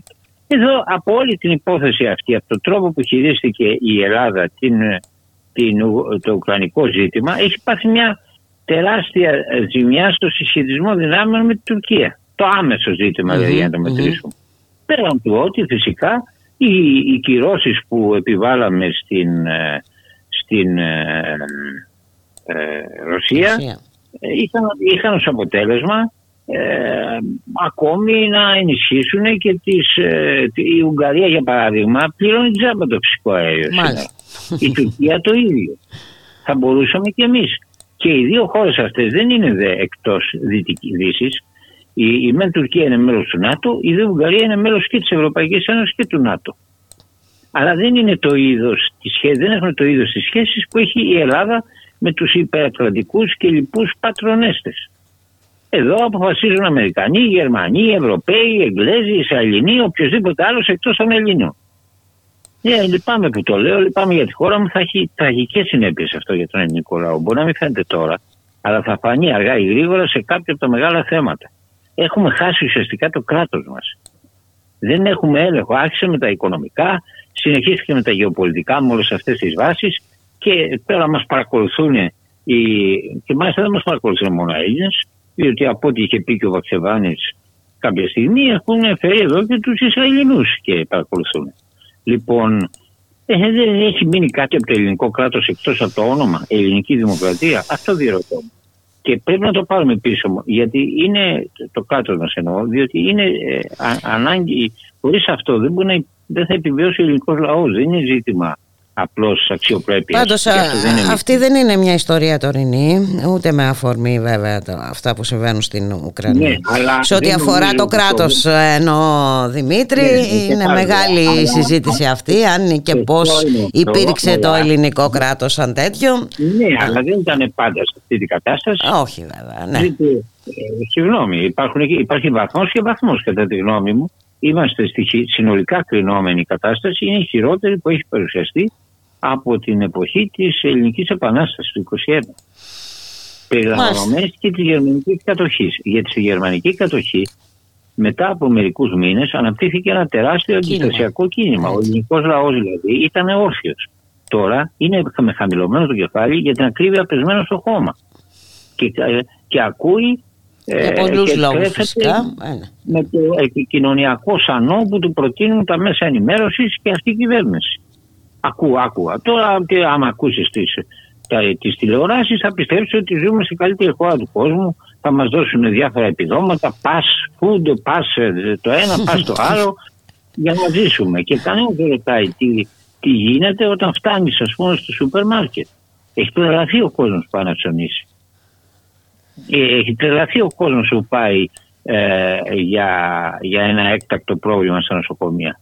Εγώ που έτυχε να περιμένω σε ένα δημόσιο νοσοκομείο, περίμενα 8 ώρες για να κάνω εισαγωγή, παρότι είχα φίλους στο Μάλιστα. νοσοκομείο, οι οποίοι προσπαθούσαν να με βάλουν γρήγορα μέσα. 8 ώρες περίμενα. Και βεβαίως υπάρχουν και ράτζα και το μας δουλεύουν κανονικά. Έχει διαλυθεί και, και δεν είναι ότι έχει διαλυθεί για αντικειμενικούς λόγους. Γίνεται μια προσπάθεια καταστροφής του Εθνικού Συστήματος Υγείας για να περάσει, για να λαιλατηθεί σε ιδιωτικά χέρια. Σας παρακαλώ, εδώ γίνονται χιλιάδες και δεν ξέρω αν όλες χρειάζονται, τέλος πάντων χιλιάδες κάθε μέρα ε, μαγνητικές και αξονικές τομογραφίες στην, στην Αθήνα.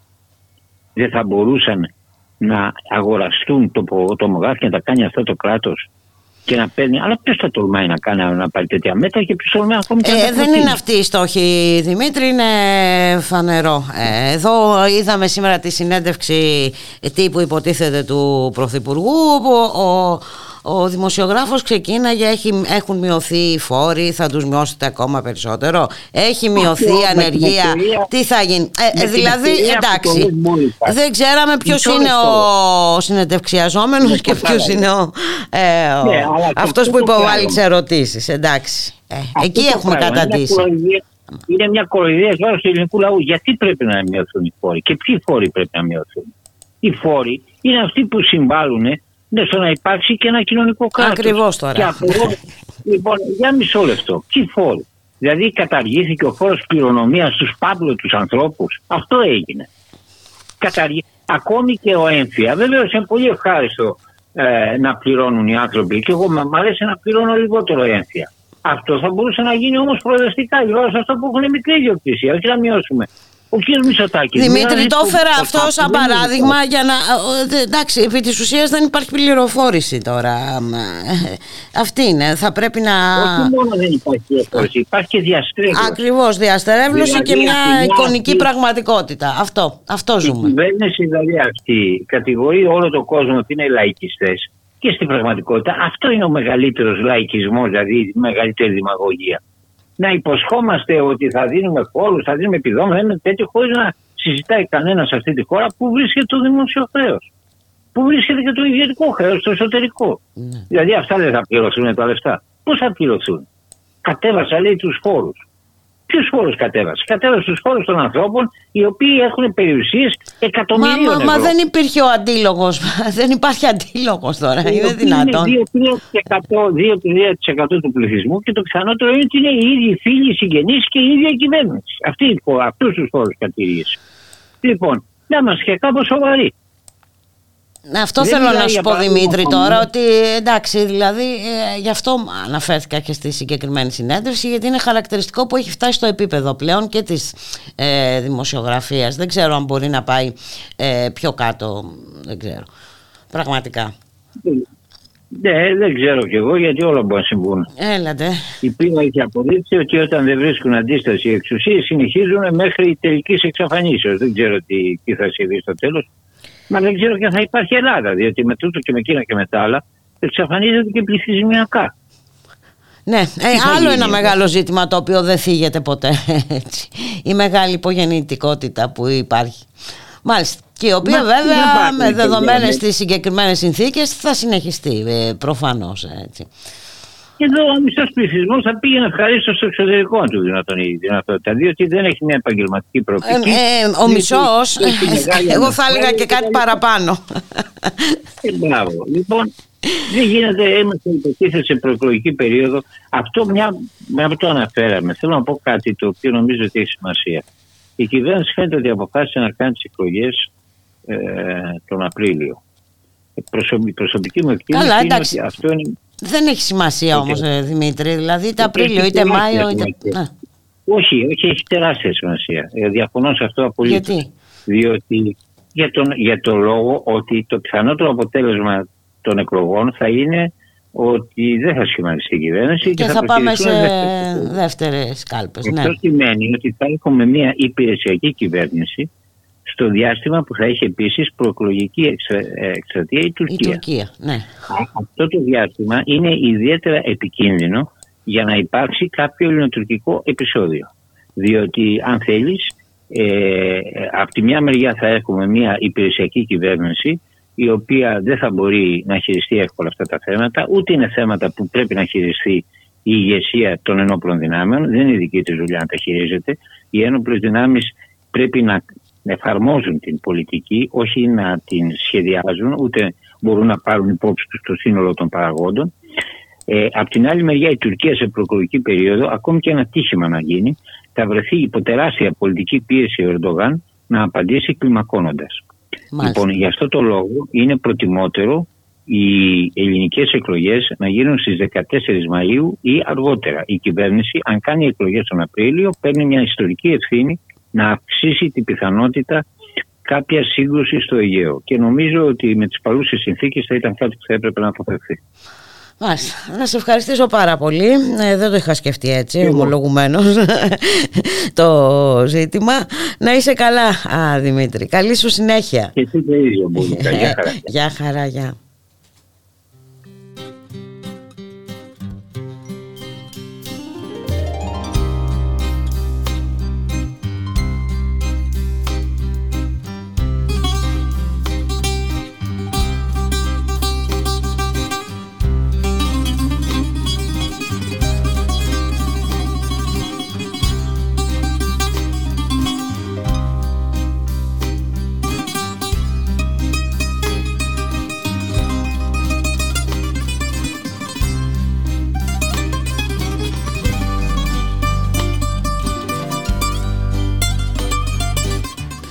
Και δεν θέλω να σας αποχαιρετήσουμε, να σας ευχηθούμε να είστε όλες και όλοι καλά. Καλώς εχόντων των πραγμάτων. Θα τα ξαναπούμε αύριο στη μία. Γεια χαρά.